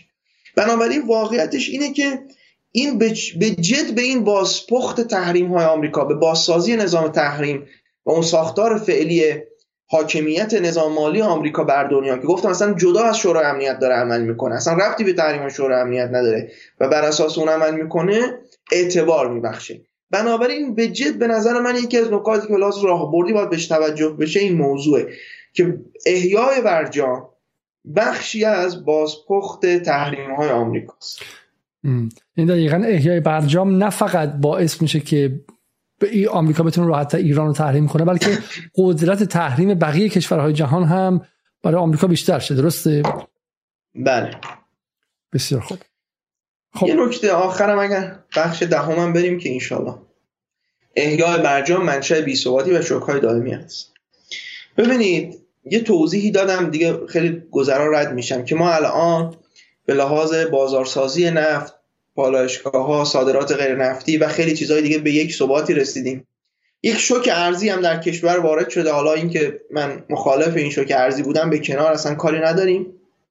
الان و به مرور همونطوری که آمارهای کلان اقتصادی ببین تحریم با آمارهای کلان کار می‌کنه. ممکنه الان بگن همین الان در زندگی من مثلا یه اتفاق آنی رخ نده من اینو متوجهم. اما نیمه دوم سال قطعا یه نیمه تورمی باثباتی الان ببینید تورم دوباره تورم ماهیانه به دو سه درصد کاهش پیدا کرده. این برای اقتصادی که در چالش تورمی جدی بوده یک مزیته فروش نفت به ثبات رسیده. بازارسازی تصویه مالی فروش گاز و خیلی چیزهای دیگه. اگر ما الان به خاطر همون تسکین حالا مثالی که علیزاده زدن همون یک تزریق موقتی که می‌خواد بشه سال آینده دوباره یک شوک جدی به اقتصاد اون وارد بشه. مثل شوکی که سال 97 در اثر خروج آمریکا از برجام وارد شد. اون موقع ما متوجه میشیم که چه خطای راهبردی انجام دادیم. یک مثالی ارز, کنم. ببینید سال 90 تا 92 ما تحریم سیسادا شدیم تحریم نفتی شدیم و خیلی چیزهای دیگه. در عرض دو سال بازار به یه ثباتی رسید تورم یه نسبیت رسید که حتی نفیو کتاب میگه میگه اگر ایران الان چیز باشه جهش پیدا می‌کنه و دیگه باید یه توافقی بشه و میگه شانس آوردیم که روحانی رأی آورد و چیز شد. الان ما دوباره همون موقع. و ولی ما اونجا دو سال بیشتر چیز نداشتیم. ولی وقتی 97 آمریکا از برجام خارج شد چون با یه شوک تحریمی کامل خارج شد و ایران دیگه عملا هیچ پشتوانه دور زدن تحریمی چیزی نداشت. سه سال پشت سر هم یک تورم دائمی رو تجربه کنیم یعنی از تورم واقعی واقعا این بیشتر بود. یعنی اگر واقعا می‌خواستیم محاسبه کنیم شاید انقدر تورم نمی‌شد. اما این شوکه خودشه. الان ما نباید دوباره خودمون رو در آستانه یک شوک دیگه قرار بدیم و این چرخه تکرار میشه. هی برجام شوک توافق برجام شوک توافق برجام شوک توافق. موشکی بعدش می‌خوان حتما بعدش چی می‌خوان؟ یک دستاورده که دوستان اجازه ندادن موشکی بیاد تو این توافق. اما شوک این رو به ایران که خب پس چیکار کنیم؟ برای یه سال دیگه این میاد. به دقایق پایان می‌رسیم. به نظر من خیلی خیلی برنامه خوبی بود و حالا این بحث ها اینجا خواهد ماند. به قول معروف ثبت در تاریخ تاریخ دراز خواهد بود. یک سال بعد دو سال بعد سه سال بعد. و همه حرف اینه. اینه که تمام تغییرات داخل سیاست داخلی آمریکا که بسیار هم متشتت این روزها و دو قطبی به اوج رسیده. دو طرف کم مونده که با کاتیوشا با پهباد به همدیگه حمله کنن. یعنی این طرف ترامپ و طرف بایدن بله دموکراسی همیشه دعوا داره. و این دیگه بحث دموکراسی نیستش. ریختن تو خونه رئیس جمهور سابق رئیس جمهور سابق طرفداراش ریختن توی به کاخ سفید کنگره اینها نشون میده که سیاست داخلی آمریکا در تشتته و حالا اینم لازم نیستش که از من بشنوید. برید فلسفه بخونید. در بسیار از فیلسوفا گفتن که وقتی یک قدرت هژمونیک یا مسلط در حال تضعیف شدن اتفاقات عجیبی درش میفته و به شکلی دنبال مشروعیت نیست و ترک های داخلیش هم بیش از حد هویدا میشه. و این چیزی که در 2014 15 به بعد توی فضای آمریکا دیدیم. و این خطرش چیه؟ یعنی که فردا صبح که پومپئو می‌خواد حال بایدن رو بگیره و میاد بیرون میگه که من اگر بیام برجام چیه؟ اصلا ایران رو کاری می‌کنم که نفتکش از در خلیج فارس نتونه خارج چه؟ بازارهای ایران بهش پاسخ میدن و دلار میره بالا. روز بعد که بایدن میگه که لازم است تو این کار کنی. من خودم برای اینکه بتونه آرای مردم وحشی مثلا تندرو رو بگیره خودم اصلا می‌خوام فردا از برجام بیام بیرون. یا اصلا به رغم برجام چهار تا تحریم دیگه اضافه می‌کنم باز دلار بالا میره پایین میاد. در واقع زندگی اقتصادی 85 میلیون ایرانی از فردایی که برجام احیاشه مربوط و متصل میشه به تغییراتی که در اسرائیل در لابی اسرائیلی در آمریکا در لابی سعودی در آمریکا در لابی امارات در آمریکا در دعوای جمهوری خواه و دموکرات و غیره و غیره و غیره اتفاق خواهد افتاد. آمریکا بخواد حال اروپا رو بگیره همونطور که در قضیه اوکراین خواست بگیره و خواست فشار بده به اروپا که مانع از استقلال نظامی اروپا شه باز میاد به برجام فشار میاره که نفت اروپا کم شه و غیره. در واقع ما خودمون رو که توانسته بودیم در یک با هزینه ای که مردم دادن هزینه دقت کنید که این هزینه مال آقای عبداللهیان و آقای ظریف و آقای به شکلی روحانی و رئیسی نیست. نه. با هزینه ای که مردم در زیر چهار سال فشار حد اکثری دادن و چه ازشون پرسیده باشه چه نباشه مقاومت تونده شدن. این مقاومت بهشون تحمیل شد. من خودم هر مقاومت ولی کسی از مردم ایران نپرسید که می‌خوام مقاومت کنید نه. حالا که سختیاش تموم شده و می‌تونن می‌تونن اقتصادشون رو از این اعتیاده خارج کنن دقیقا در اون لحظه طرف اومده و میگه که بیا بیا بیا اینجا واسه دونم میپاشه با همه بازی های قدیمی. حالا ما وارد بازی رسانه ایش نمی‌خوایم بشیم برنامه خاص خواهیم داشت. برای اینکه بتونه به قبولونه که نمیاد بگه که ببین بیا چون مردم میگن تو دفعه به من سم دادی به من زهر دادی. برای این کار اسرائیلی میگه نه بهش نده مال منه. مثل بچه که می‌خوای گول بزنی بهش غذا میده اون که میگه که نه نه بهش نده من می‌خوام بخورم یا میام. اسرائیلی برای همینه که مرتب میگه که این خیلی قرارداد خوبی برای ایران ما نمی‌خوایم بذاریم. اگه اسرائیل می‌خواست مانع این قرارداد چه که همه می‌دونن چی کار می‌کرد اسرائیل. چه قدرت رسانی داشت. این اسرائیلی که امروز می‌بینیم این یاری لاپیدی که امروز می‌بینیم یاری لاپید به هم بزن توافق نیست. داره دوم میپاشه خب و داره گول می‌زنه و داره گرای شناختی اشتباه میده. این نکته و و نکته دیگه. یک یک دقیقه جمله تم... پایانی بفرمایید. وقت هست. من فقط این نکته اسرائیل بگم. ببینید جانکری تو کتاب خاطراتش میگه که ما همه چیز با اسرائیل هماهنگ کردیم. نتانیاهو مخالف بود اما اکثر بخش امنیتی و نظامی اسرائیل موافق بودن که ما برجام رو تصویب کردیم. من این رو تو پیج اینستاگرامم عین کتاب خاطراتشه الان هم همین اتفاق افتاده. هارس همین چند روز پیش مقاله منتشر کرده و نوشته شفاف که تو اسرائیل کسی موافق توافق نیست ولی همه میگن باید توافق باشه. هیچ کم موافق عدم توافق نیست. یعنی می‌خوام بگم این بحث های مقداری برای همین من سعی می‌کنم بحث های مقدار تخصصی واقعا دوستان یکم شو اگر سخت بودم ببخشید که بازی این دعوای این تیپی خیلی وارد این بازیش نشه. بسیار خب من حالا به شما تبریک میگم. چون تو فضای هفته گذشته ما سراغ خیلی رفتیم که بیان در مورد مسائل حرف بزنم و بالاخره میگم چون این تیم تیمی که واقعا زحمت هم کشیده برای رسیدن به همین نقطه خیلی براشون سخت بود که بیان این کار انجام بدن. ولی من به شجاعت شما که اومدید و خیلی خیلی سریع این مسائل رو در این لحظه خاص مطرح کردین که خیلی ها ممکنه بهتون حالا تهمت بزنن که می‌خوای برجام رو به هم بزنید و غیره. به نظر من این شجاعت رو داشتیم و امیدوارم که تاریخ قضاوت کنه. هم شما رو هم ما رو. چون به نظر میاد کار تموم شده است و حالا این گفتن ما هم تاثیر چندانی نداره. ولی ما حداقل برای وجدان خودمون و واسه یه ثبت در تاریخ این برنامه رو ساختیم که اگر الان فردا صبح اعلام شد احیای برجام ما حداقل بگیم که ما ما خطرات رو انذار دادیم. امیدواریم که چهار تا گوش شنوا در این قضايا باشه. خب من تا چند دقیقه دی شما دوستان رو در کلاب هاست می‌بینم. ببخشید که برنامه طولانی شد به رغم اینکه قرار بود یک ساعت تموم کنیم و از شما های ترابی بازم ممنونم. لیست نوشته های شما رو من در پایین خواهم گذاشت و امیدوارم که باز هم در برنامه های آینده کنار جدال باشید. از این قبل از رفتن برنامه رو لایک کنید دوستان کامنت بگذارید برامون و اگر هم نشدید تا حالا عضو کانال ما در در یوتیوب بشید. شب و روزتون خوش و تا برنامه دیگر خدا نگهدار. خداحافظ شما.